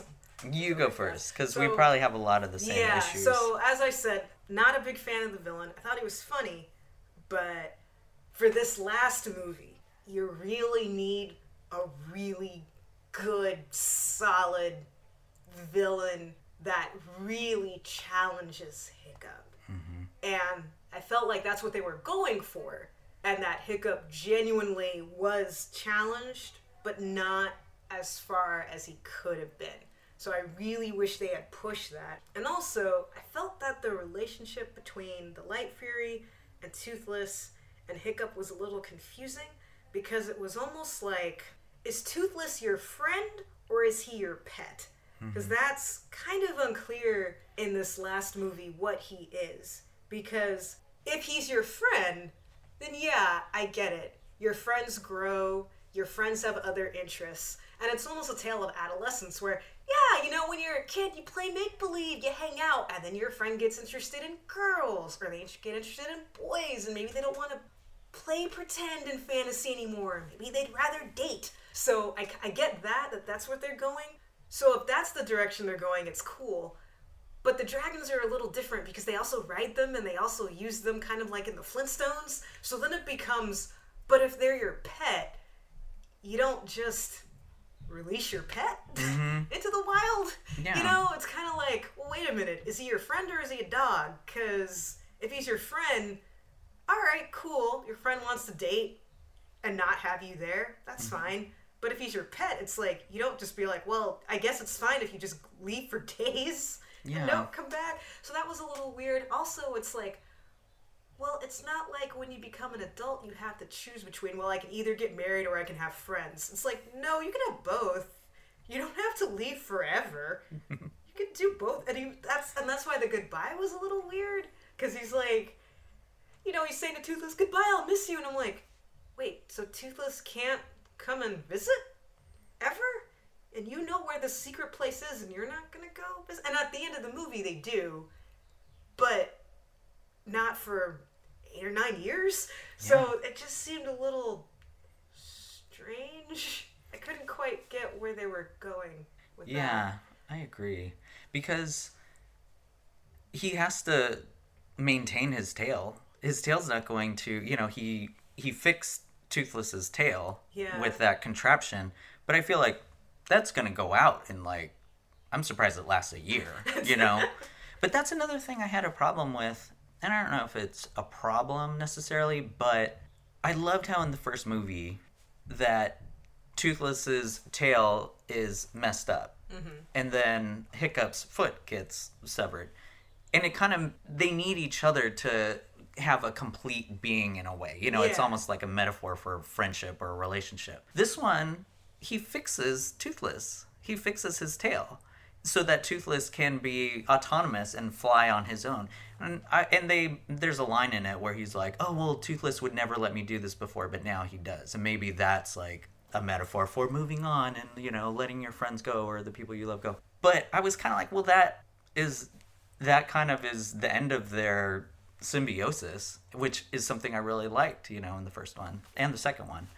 And I agree with you with the villain. The villain almost seemed like a rehash of the second one. He did. And the of. second one was a little scarier because yeah, he had this like barking sound, you know, where he would rally the dragons with this bark. It was really scary. Yeah. This one was intelligent. I feel like he was more intelligent than the second one.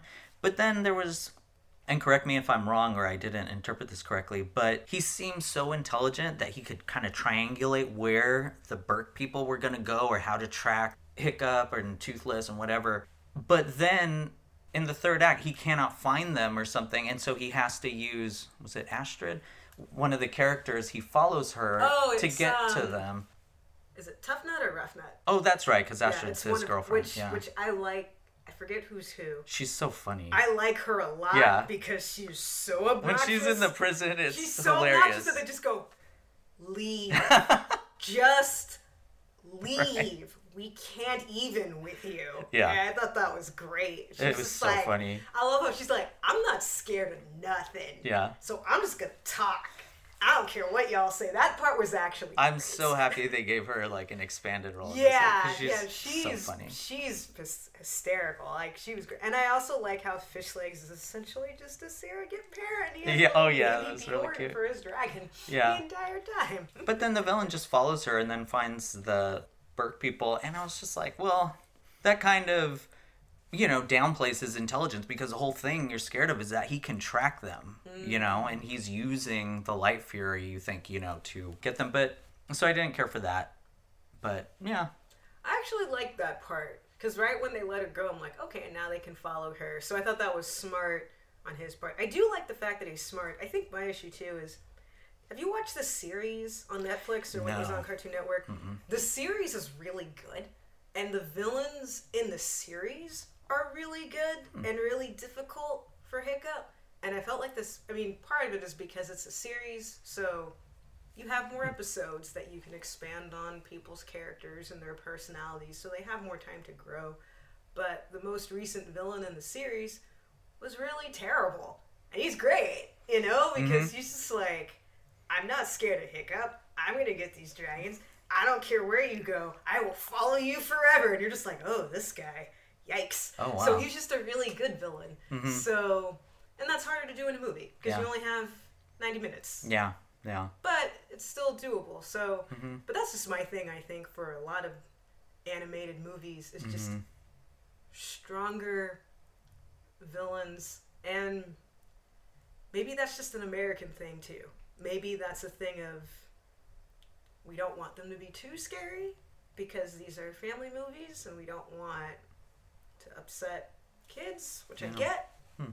But things have changed though. Like I remember the movies that I saw when I was a kid were crazy, but that's that's the '80s. The '80s had weird movies that half the stuff we watched they can't make now. Yeah. There's no way. Like there's just things that would fly back then that people now are like, no, we can't Oh do that. gosh. So Every time you I know. watch an 80s movie, it's like, ooh. yeah, I did not catch this when I was a kid. no, And they definitely, yeah, They this would be so problematic. Now, that. yeah. And I mean, some of the things it's good they can't Mhm. do anymore because it's like that's kind of racist or Oh, yeah. terrible. But other things, it's just a different time. hmm hmm But I wish more movies and shows weren't were able because it might not even be a fear thing. It might just be executive notes or who knows. But I Yeah. wish that they could just this person's just awful. hmm Good example. Weird tone though was Shazam. Mm. Because the villain in that, I mean, the dude straight up Oh, murders yeah. his father and brother, and you're just like, "Whoa, what is this?" Oh, movie? yeah, in a Like, really violent way. Eat them. Yeah. like, ah. Throw them out the window. Yeah. well, that movie's nuts because it's. I didn't know anything about Shazam Mm-hmm. before. Like, I didn't see any of the trailers, knew nothing about the character. All I knew was that he's a kid and then he's an adult. hmm That's it. Yeah. And he's this kid in this really funny suit with this lightning bolt. Oh, isn't that cute? Fighting the seven deadly sins that eat people. And you're like, what Yeah. is this movie.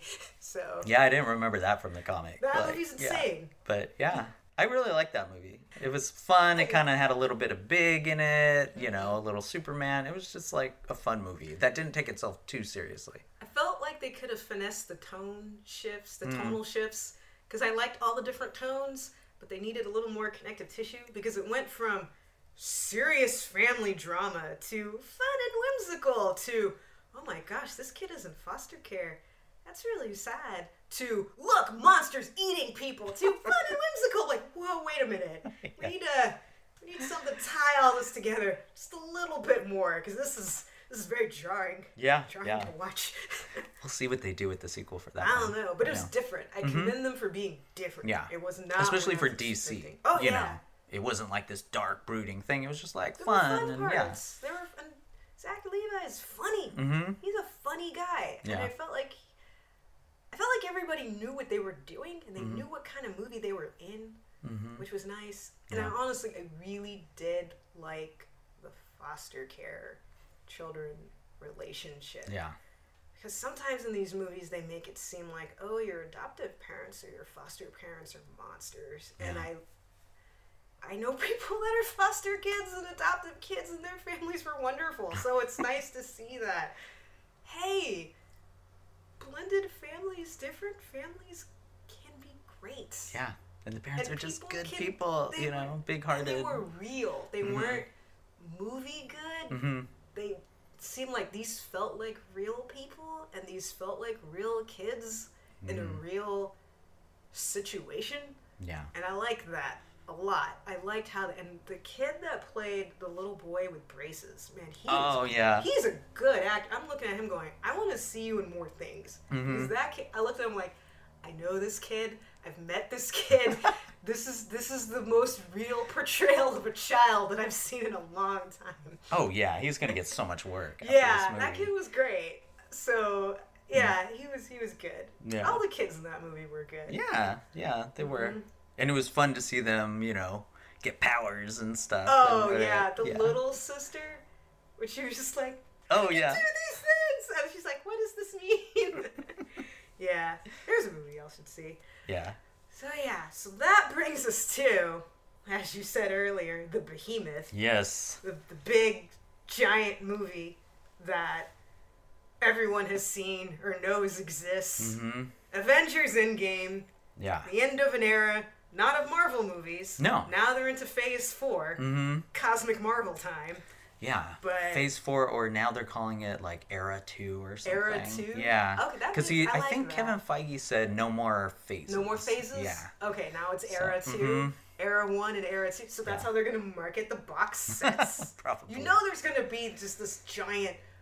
I want there to be a Marvel box set mm-hmm. with holographic cards like what we used to get as kids. oh yeah. Comics and behind the scenes features and 3D glasses. I mean, I'm sure that would cost. I don't even know how much money that would be. Oh like yeah, thousand dollars, like something. With like an infinity gauntlet, like oh, that yeah. you can actually put your hand in and the stones. stones. light up. Light yeah, you can put it. Yeah. watch the movie. Mm-hmm. If they are, they might already have that. Who they knows? do a yeah. Bandersnatch where you can decide oh, what yeah. you want to do. oh my gosh, yeah. So Endgame, this movie's three hours long. Mm-hmm. It's a long movie. It's a lot of movie. Yeah. At this point, if you're not on board, you're not on board because mm-hmm. there's 21 movies. Yeah. So. And it pays off a lot of things that yeah. happen in those movies too. Yeah, if you have seen every movie, mm-hmm. there are chunks of many of the movies in this movie because the whole time I'm watching it, going, "Oh yeah, I remember that. I remember that. Mm-hmm. I remember that. Oh yeah, that happened. Oh yeah, that's a thing. Oh yeah, that guy. He's yeah. still around. They bring everybody back. Yeah. Yeah, I like that part of it, but it kind of worked more as fan service and fan mm-hmm. appreciation and which I love. I think that's really cool that they do a lot of that fan service where we want to see spoilers, but we want to see Captain America have that last dance because that was from the very first Captain America movie and you know, we want to see all these things that have been set up in other movies pay off. And in many cases, it does. But for me, this wasn't as coherent and as entertaining a movie as Infinity War. I agree. I did enjoy it, but I saw it twice. And the second time, there were some lulls. There was some, especially the time travel stuff. I was kind of like, oh man, this is kind of going on a while, and I just wasn't enjoying it as much. Whereas Infinity War, I think I saw it like three or four times in the theater and enjoyed it every time, and even watched it on Netflix and all that stuff. This one, I think it was a great way and a great way to end the Marvel this first era or phase one through whatever three it was whatever they're calling it's amazing it. that we're calling all these movies. Yes. We're at the point now it's like so the end of Phase Three, yes. Marvel Cinematic Universe Era One is like, oh my gosh, what are we doing? Yeah, and it's almost a miracle that they yeah. pulled this off. So you know, so I will yeah. Say that. Oh, mm-hmm. sorry, I didn't mean to cut you no, off. No, no. Uh, that's pretty much what I wanted to say. Was that I appreciate what they did. I love what they did as far as you know, tying up a lot of loose ends and paying off a lot of stuff, and I really like the movie. I'm not sure what they could have done to make me like it more, except maybe a better story. but yeah, what do you think? I thought the movie was fair. Mm-hmm. My biggest thing with this movie, which is my thing with all these movies, is three hours is too much movie. Mm. That is too much for me. I tap out at two. And so I saw this movie in IMAX. It was fun watching it in IMAX. IMAX chairs are very comfortable. And I saw it on a Saturday night. And halfway through the movie, I was curled up in that seat like a cat and I almost fell asleep. Because three hours is too much for a movie. How do you make this movie shorter? I don't know. Mm-hmm. Because every part of that movie needed to be in that movie but I still feel like somewhere in there there's 20 to 30 minutes you can cut out so that it's two and a half. It at least needs an intermission of 15 minutes of Alan Silvestri's greatest hits from Avengers, some musical interlude, because almost every movie now has assigned seating, so you can do what you do in Broadway shows where everybody gets up they use the bathroom, they get a snack, and then they have that little xylophone going ding, ding, ding, ding. The movie's about to begin again. That really needed it, because halfway through I'm going, I need a break. This is too much of this movie. So it's it's a lot. So I've only seen it once, and that's why. They're gonna play it again at work, and I'm not gonna watch it because that's just too much. Mm-hmm. I did like Infinity War more. Infinity War because it's not three hours; it's a more fast pace. I've seen that movie three times. That movie's more fun. Mm-hmm. But I feel like Endgame's doing a different thing. Like Mhm. to me, Endgame isn't necessarily trying to be fun, which isn't to say that it's not, but that's not the goal. The goal of this is we have to tie up 21 other movies and everyone's expectations. And we have to end it well. And we have to set the scene for all of our Disney Plus shows. How are we going to do that? So it is amazing that they got that done. Yeah. That it's a movie that's watchable for one, because that's a hard thing to do to tie up all the movies. But it does drag. It does drag in some spots. Yeah. It is slower in some spots, and it wasn't quite what I. I didn't know what to expect, but the first part of it is is very sad, which it should be. Mhm. But I wasn't quite expecting that, so that threw me off a little bit because I'm watching, going, "Oh yeah, what would happen if five years later, oh everything's bad and everyone's having a hard time and everyone thinks everyone's dead." Ah, this is depressing, which it needed to be, but at the Mhm. same time, I'm like, I came for the punching. When did I start punching? This is depressing. Yeah, So it it's was very not- bleak and yeah, so it was depressing really bleak, but yeah. that's not, you know, and I don't want to make it sound like, oh, every movie needs to be exciting and happy and bright, Mhm. la la la. But it's, I was, you know, so you have to go.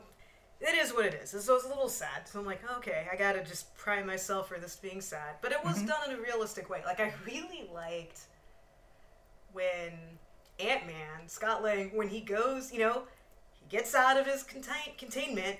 He's in San Francisco, and they have that memorial of everyone. Yeah. I'm like, Mhm. yeah, that's that's realistic. Yeah. you know, that's what they did for 9/11 and the Oklahoma Mhm. City bombing, and this is what happens. And he looks at his name and he sees that, oh, they think that I'm dead. Mhm. And I loved when he saw his daughter and he realized, oh yeah, his daughter's older now. That makes sense. Mhm. So there's a lot in this movie that makes a lot of sense.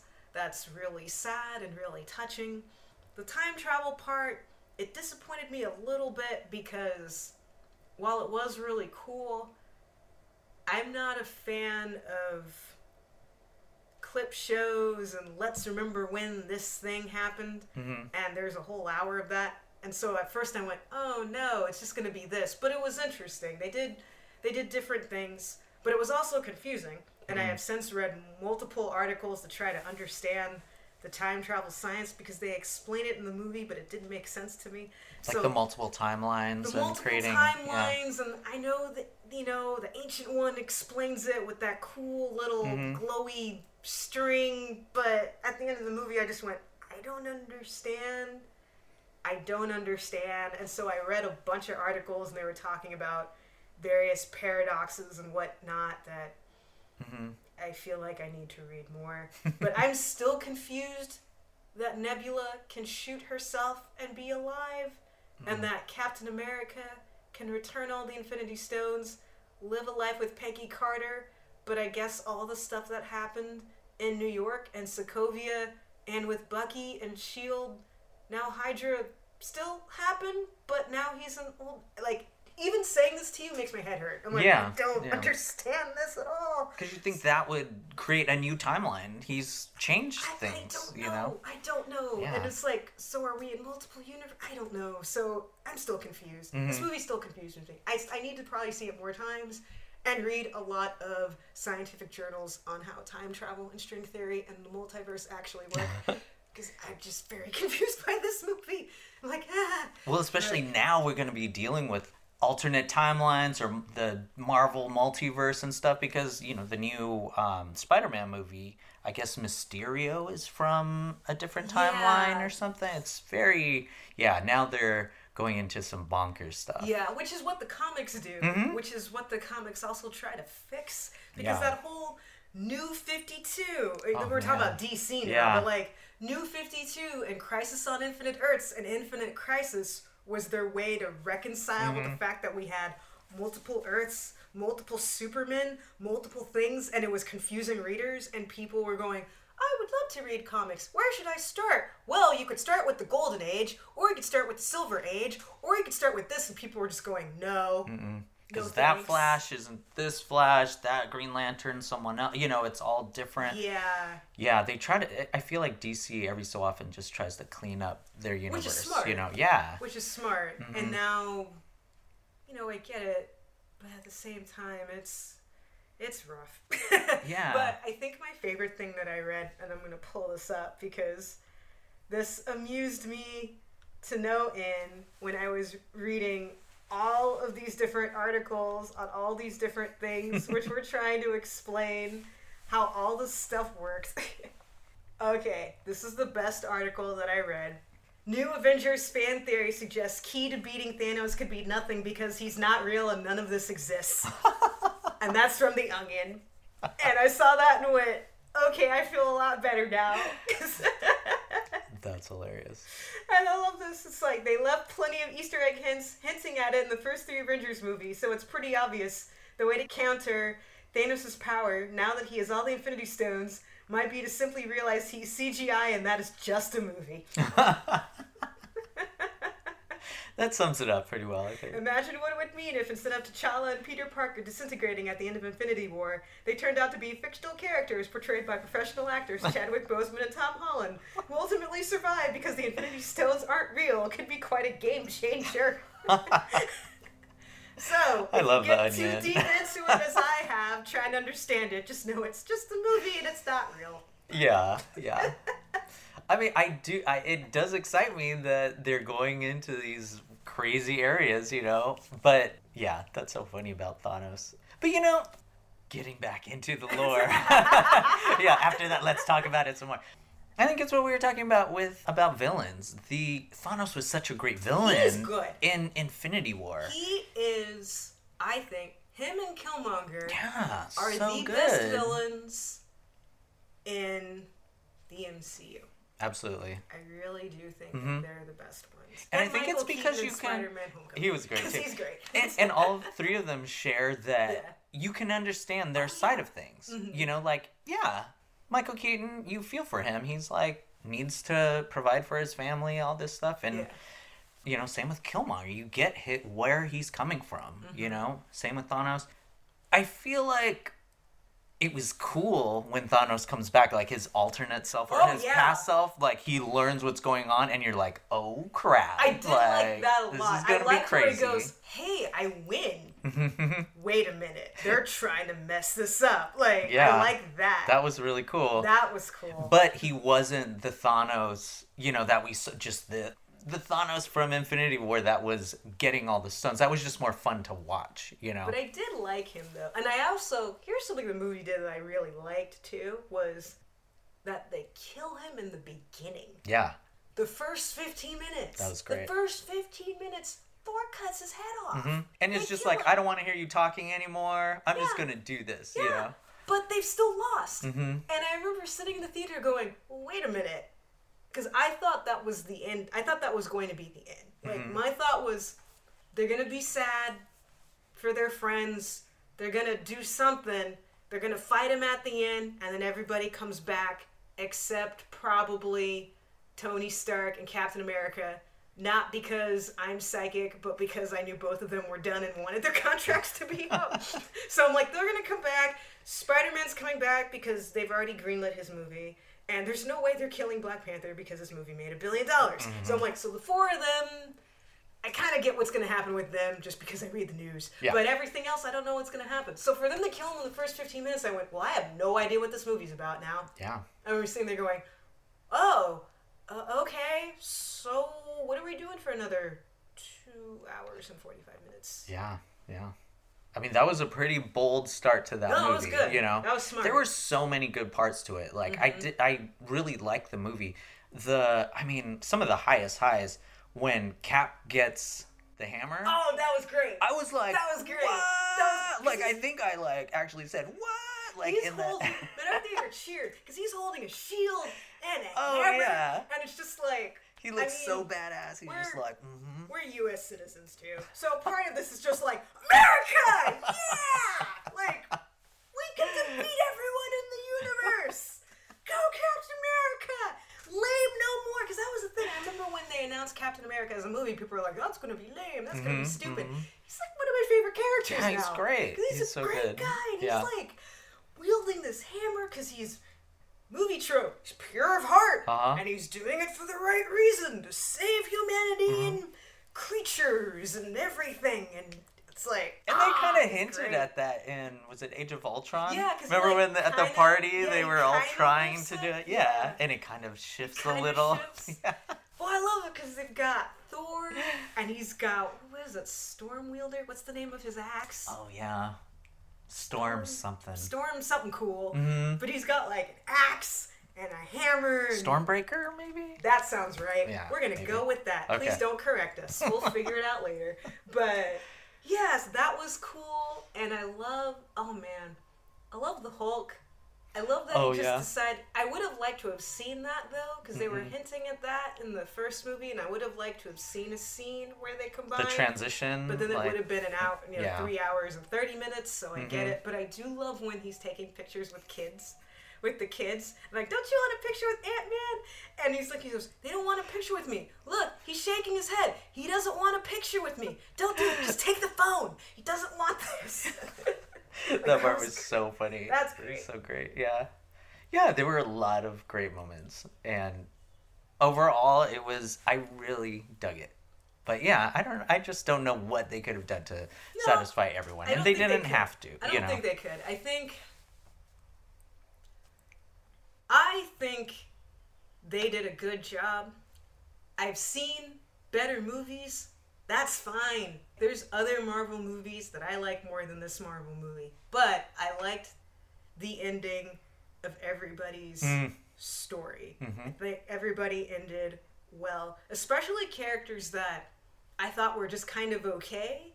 I thought they ended well, like Hawkeye.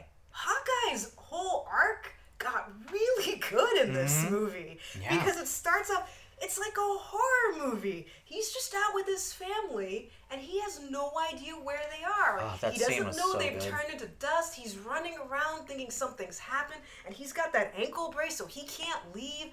And then he just becomes this weird samurai warrior with a crazy haircut and tattoos oh, yeah. because Ronin. he's, he's yeah. sad. He's very sad. You're like, oh, this is what a man looks like when he loses his mm-hmm. family. Oh, this is bleak. Yeah. So I liked him. I liked Natasha's arc. I was yeah. sad when she died. I'm like, oh mm-hmm. man, killing off Black Widow. But she, she you know, she took over the team. Mm-hmm. She had a lot of humanity because there's a scene where she's just crying because she's oh, trying yeah. to keep everybody together, mm-hmm. help everybody. Rocket gets a great arc. Mm-hmm.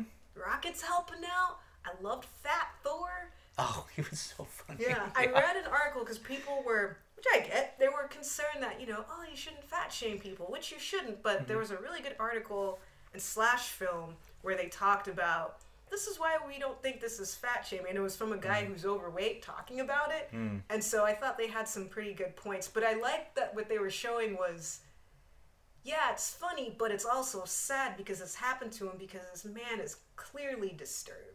Right. And he's lost his will to live, and he has PTSD, and he feels like he failed, and he wanted to help and he couldn't, and all he's ever wanted was to be king, and he feels like a failure. And I like that they showed that, and I liked his relationship with his mom, and how his neighbor goes, "You're a time traveler." He goes, "No." She goes, "I was raised by witches." He goes, "Yes, I'm from the future.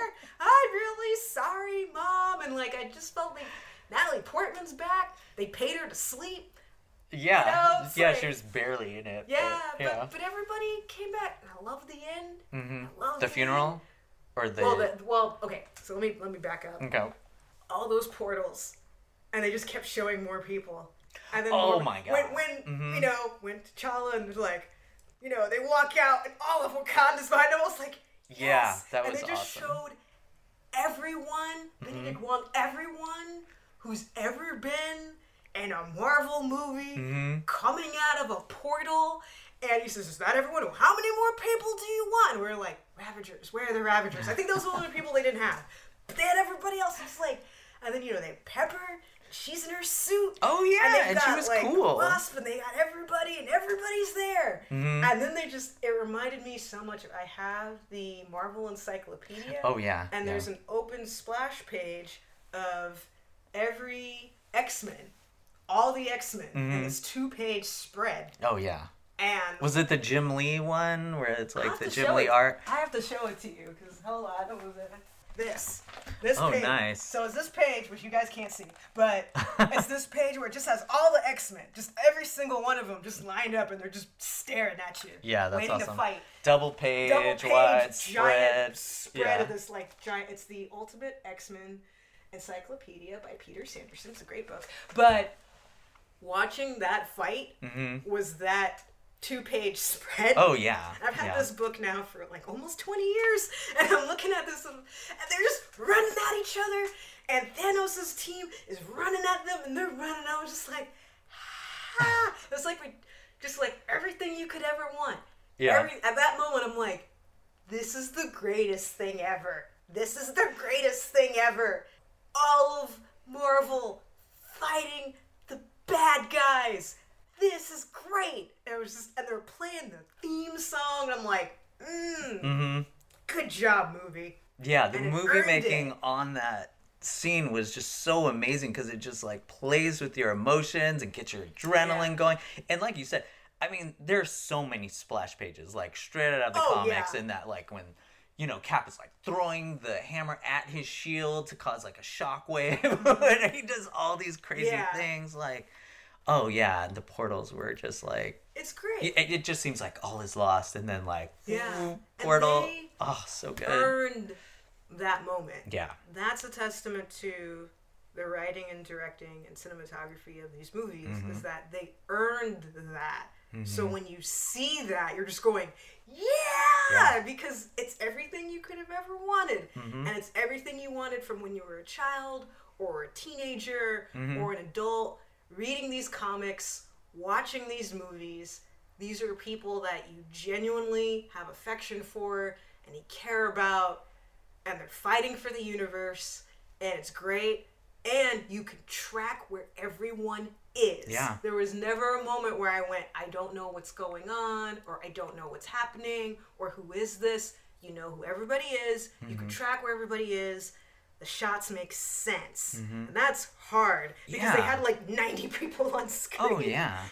and you know, even, you know, you were talking about, oh, I like this person's arc and that person's arc. Mm-hmm. That is such a hard thing to do, too, to yeah. give a lot of characters moments because we've seen other even superhero movies where if they there's more than three characters or a couple villains, someone gets lost. The movie is not great. But this, and especially in Infinity War, they juggled so many characters and they paid off so many relationships, and you know that everyone got their moments. And yeah, that was great. And there's some people that it would have been cool if they got more moments, mm-hmm. but it's three hours. You Yeah. can only do so much. I thought it was interesting with Captain Marvel because I really expected her to do more. oh yeah. But I get why she didn't because then it's just like, well, I think she's the most powerful being in the universe. She yeah. But yeah, she's almost she's so op you know like overpowered that yeah, she would solve all the problems. Yeah. You know? I thought they did it well by saying, you know, she's like, I gotta protect everybody. Mm-hmm. You guys have the Avengers. I have to take care of the whole rest of the universe by myself. It's Yeah. like, okay. So I felt like they explained that well. Also, I felt like it worked for the story that she's not the person that pulls off the glove. Mm-hmm. I get what they were trying to do with the whole, like, now all the women are gonna team up. Like, I get what they were trying to do. Mm-hmm. I respect that for what they were trying to do. Be like, look, we care about women. We have a lot of women heroes. But I also felt that that was a little. I don't think pandering's the right word because I feel like they were more genuine and sincere Mm-hmm. than pandering. But my hope is that going forward, rather than being, look, we have all this stuff and women, that it's like we have everyone, women included, and that they just put women on the same footing as men in the fights and the battles. And I feel like with the later movies, they do a lot better job. Absolutely. So, like, Ant Man and the Wasp, they do a great job with that.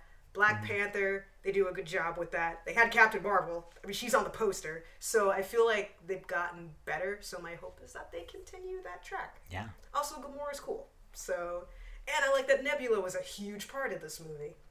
I was actually surprised at how big a part Yeah, I thought that Nebula was had. great. Mm-hmm. Yeah, because I love her character, and I love her even more now. Yeah. I thought that was a really interesting choice. Yeah, the when the women came out during that battle, that was another splash page where it was Yeah. just like in the moment you're it- like, yeah, it was cool. Yeah. But I also see what they're trying to do, and Yeah. Mm-hmm. I think they're trying to do a good thing. I'm just like, okay, keep going. yeah, That's my but keep going. Just keep going. Mm-hmm. Keep going with that, and people of color. And I want to see a black female superhero as a person, and I want to see yeah. a Native American guy, and Mhm. I want to see an Indian person, and I want to see, I want to see everybody, yeah, everybody all the time. I really liked how the fight ended mm-hmm, with Tony Stark saying, "I'm Iron Man." mm-hmm, because that just bookended this whole thing. yeah, Starts with him, ends with him. And he's gone through so much, mm-hmm. and I thought that was great. I heard that was a reshoot too. Really? Yeah, that wasn't the original line. He said something else. Oh, And that then they were like in the editing room or something and just like, we need something more punchy, just something that is just so profound or whatever. And then someone came out with, well, what about I Am Iron Man? And they were like, oh, my call Robert Downey Jr. now. And he didn't want to do it. Why not? I don't. He he. I think he had problems with the line or something, or maybe he just didn't. He thought it was fine the way it was. But they were like, I wonder what he originally said. Then. Can't remember. Yeah. Yeah. I don't know if they said, but anyway, yeah, they had him reshoot it, and it was such a huge moment that I'm glad they did. I think it just encapsulates who he is. Because to me, this is a man that it's almost like Robert Downey Jr. as a person, Mm-hmm. knowing all the stuff that he's been through because he had a famous actor father. He was in a lot of movies really young. Mm-hmm. He had a lot of problems with drugs. He went to jail. Yeah. he came out of that and he came out you know he's rich he's successful he got married he had kids he turned his life around. He is tony stark. The story of robert downey jr is tony stark and it just is amazing. It's and watching the movies it's like i think it gives you hope because you mm-hmm. look at a guy like him who started up what did he care about? Money and women. What did he mm-hmm. actually care about he just wanted to feel okay Mm-hmm. that's all he ever wanted was to feel okay. And all the money and power and ego and women and prestige were just him trying to self medicate because he didn't feel like he was good enough for his dad. Mm-hmm. And then in this movie, he realizes my dad's just a dude. It's fine. He's proud of me. I don't have to do all these crazy things. And he finally gets it and then heroically dies. And you're Yeah. like, it's great. And I love the way they shot that scene too, where they didn't make it this, oh, this big, I'm gonna have some heroic look on my face or like crazy last words or whatever when he's dying and No, Gwyneth he's, Paltrow's he's about there. to die. He Yeah. it looks like yeah, he's just like in shock and it's just it's almost quote unquote realistic the way they portrayed that where it's Mm-hmm. just like no, he's dying, he's not trying to say anything. He's not trying to do. And I love Gwyneth's work in that. And yeah. When Spider Man comes, it's such a great scene. Mm-hmm. So so well crafted. Yeah, you know? I love when Peter Parker comes back and he just and he just hugs mm-hmm. him. You could tell he just felt so guilty. He, like yeah. he felt like he murdered this kid, and mm-hmm. he was just so happy that he's back. And you're like, ah, it's like your son that you yeah. never had. And I really like his relationship with his daughter. Oh, his daughter's yeah. adorable. She comes out, she's like, ah, ah, ah. she's like, swearing. He's like, no, no, don't do that. Don't, no, no, because your mom's gonna be very upset with me. Do not do that. Yeah, yeah. So it's just. And the whole was it? I love you three thousand. Yeah. yeah. Was it three thousand? Yeah. Yeah, that was so yeah, cute. Yeah, that... And I heard that came from his real life. That his daughter oh, says. That. Oh, that's yeah. cute. I just like that. So they incorporated when that. You, when you see the little tent, I'm like, oh, he has a kid kid. Mm-hmm. Oh, he's not gonna want to go on your crazy time heist. He's yeah. happy. Leave him alone. His life's finally okay. Yeah, yeah. he's like the only person whose life is okay, and that everyone else is a wreck. And he's like, I'm fine. Mm-hmm. I'm fine. We all need to move on. Yeah, yeah, and you can understand why, you know, because yeah. now he has a child and a family and like this beautiful house and. Mm-hmm yeah. It's like that song by uh, Talking Heads. Is oh, this yeah. not beautiful house? Is this not beautiful life? yeah. Yeah, I will say I didn't cry at that part though. The only part I cried at was when Happy is telling his daughter mm. how much her dad like was it cheeseburgers? Cheeseburgers, I think. And he's yeah. like, "I'll buy you all the cheeseburgers you want." And I'm like, "Oh, oh man, I need a moment. Oh, that this hurts." Yeah, like, that was sad. There's something about that I just thought was so so sad that shot where they're going through all those movie stars yeah was incredible i was mm-hmm. like there's no way they're all there at the same time must have been composited somehow no, or whatever and they were all yeah i read yeah. they were all there. i was just like the scheduling you know how did they do this i know? read that it was for a vanity fair shoot and that they tricked people so mm-hmm. they filmed a wedding and they filmed a funeral yeah. to throw people off I heard they had to give different scripts or something to Tom Holland, Spider Man, because he is so notorious for spoiling things accidentally or talking about that they were like, we cannot give him the real script until he's, he's on so set. enthusiastic. yeah. I love that. That just tracks so yeah. much. No, but they had everybody, and it was funny because I read who that kid was. Because there's that scene where they show that one kid, mm-hmm. the kid from Iron Man Three. It's like, oh, it's that person, that person. It's hey, it's somebody's child, huh? And then just yeah. Yeah, so it's like, oh, that's I cool. thought it might have been that kid, but I wasn't yeah. 100%. I had to look it yeah, up. Yeah, I thought that was sweet. It's like, yeah, of course he would come because Tony yeah. helped him out. Yeah. But they have everybody, Captain Marvel in that cool pantsuit. Oh, you know, and they just have they just have everybody there at his funeral. I'm like, oh, that's so nice. Yeah, that was amazing. That's so nice. So now they just have to rebuild all of society because everyone was gone for five years and now mm-hmm. everybody's suddenly back and it's an infrastructural nightmare. So oh, they yeah. gotta figure that out. We'll see how much they address that in the new Spider-Man. I'd like them to. You know, maybe not in the because in the new Spider-Man he goes to Europe, but mm-hmm. I'd like to see. But it's they've got to have a lot of the same problems. I would love to have Doctor Strange be like, okay, now I gotta, I gotta fix all of this. we gotta fix like, because you know nobody's been around. Oh yeah. Yeah, I was listening to what was I listening to? I was listening to a show where they were talking about everybody's house is foreclosed. They've already paid out everybody's insurance. They have to pay that back. And it's like, oh no, don't think of those things. That's that's too real oh, world. Man. That's too yeah. real world. Don't think about that. oh God, yeah. So yeah, it's a movie. Mm-hmm. It's a movie. Definitely worth seeing. I mean, mm-hmm probably one of the biggest Be event movies. You know, it's going to be one of the biggest yeah. of our lifetime, probably. You know, I read a really funny Slate article where two writers who hadn't seen any of the movies mm-hmm. talked about what they thought of this movie. Yeah. It was hilarious because oh, really? it was like, what is this movie like if you haven't watched any of these? Oh, and man. they were just like, some of the stuff we understood, and then the one lady goes, yeah, when the talking raccoon showed up, though, I started laughing because I had no idea what this was. She's like, "Oh, there's a raccoon in this movie that talks." yeah, that's true. Yeah, so they're kind of like, "Who are these people? What's happening?" Oh, but they could tell, like, "Oh, this is clearly the moment that everyone cares about. This is a character everyone cares about. Who's this guy? Man, I don't know." So, like, oh, that sounds great.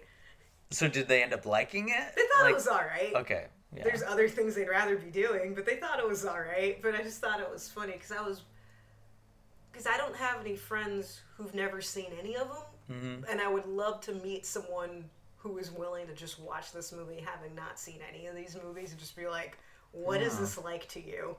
Yeah. Does this make any sense? Do you care about this at all? Yeah, I think I was listening to a podcast or I don't remember, but someone was talking about that that oh you can't enjoy these films if you haven't seen the other ones. That's not true. And they said yeah it's not true. One of their friends saw infinity war uh-huh.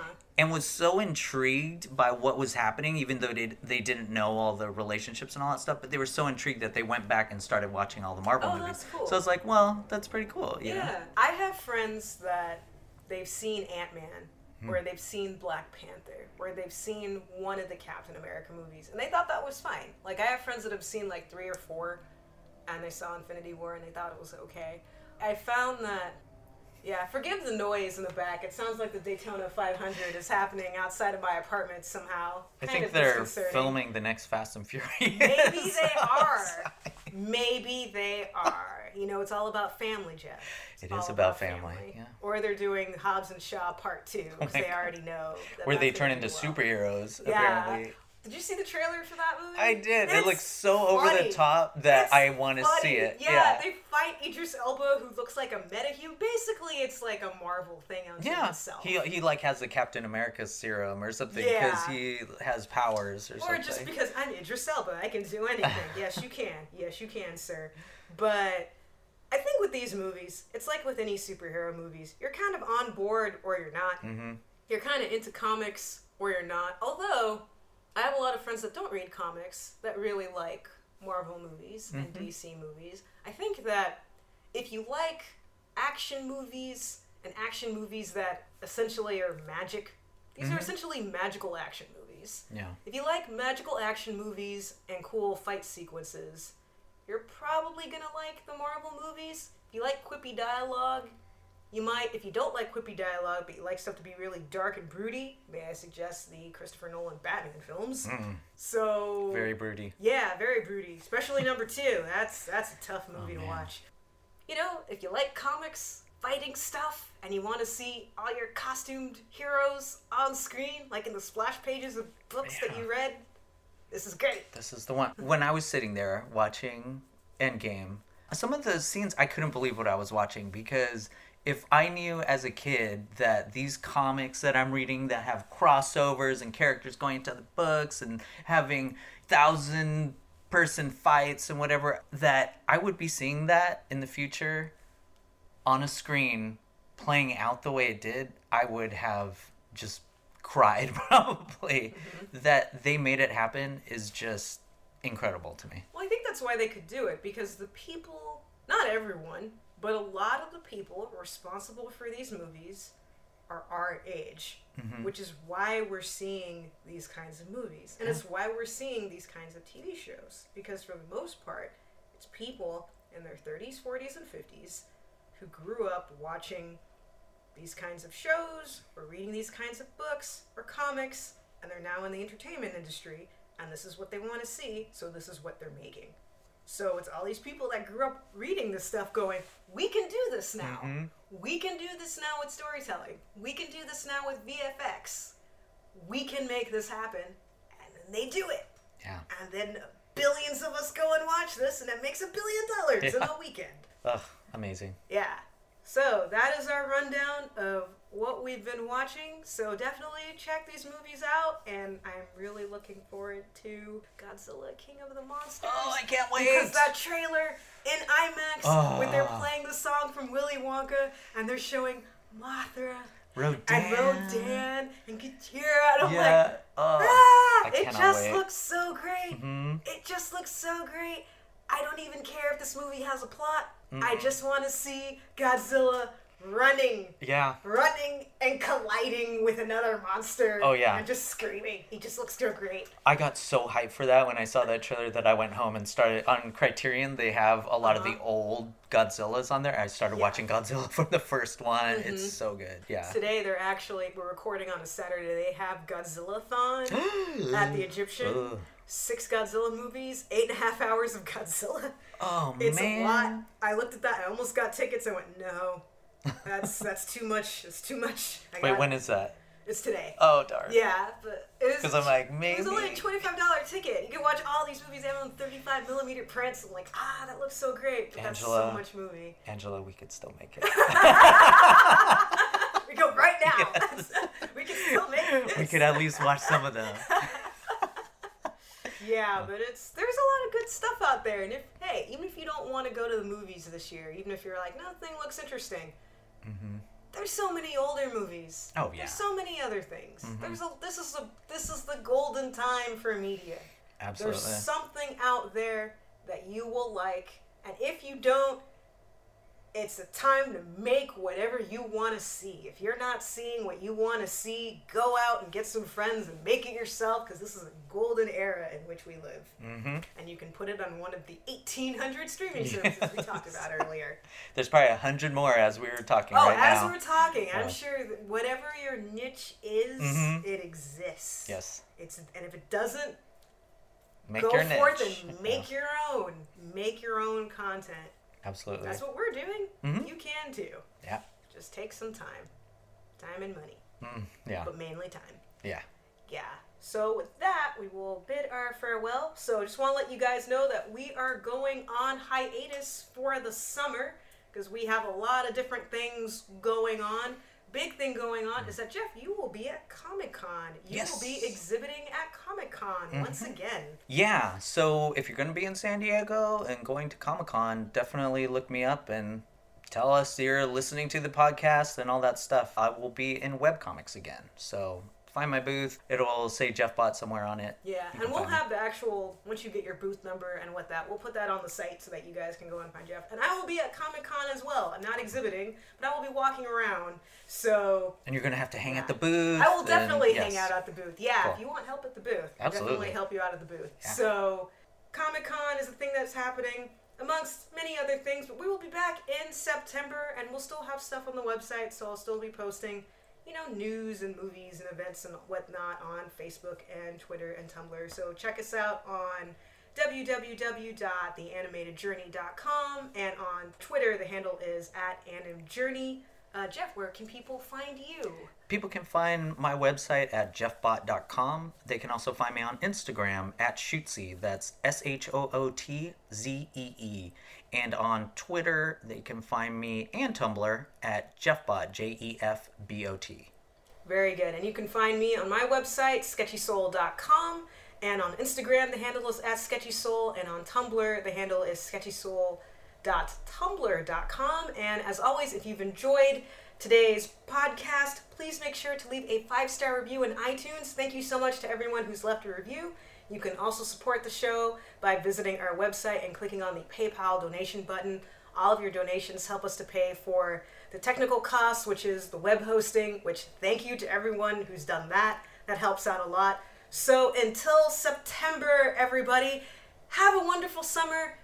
Go create great things. Go out and apply for jobs. Watch lots of movies. Watch a lot of television shows. And until next time, be encouraged and have a great day, everybody.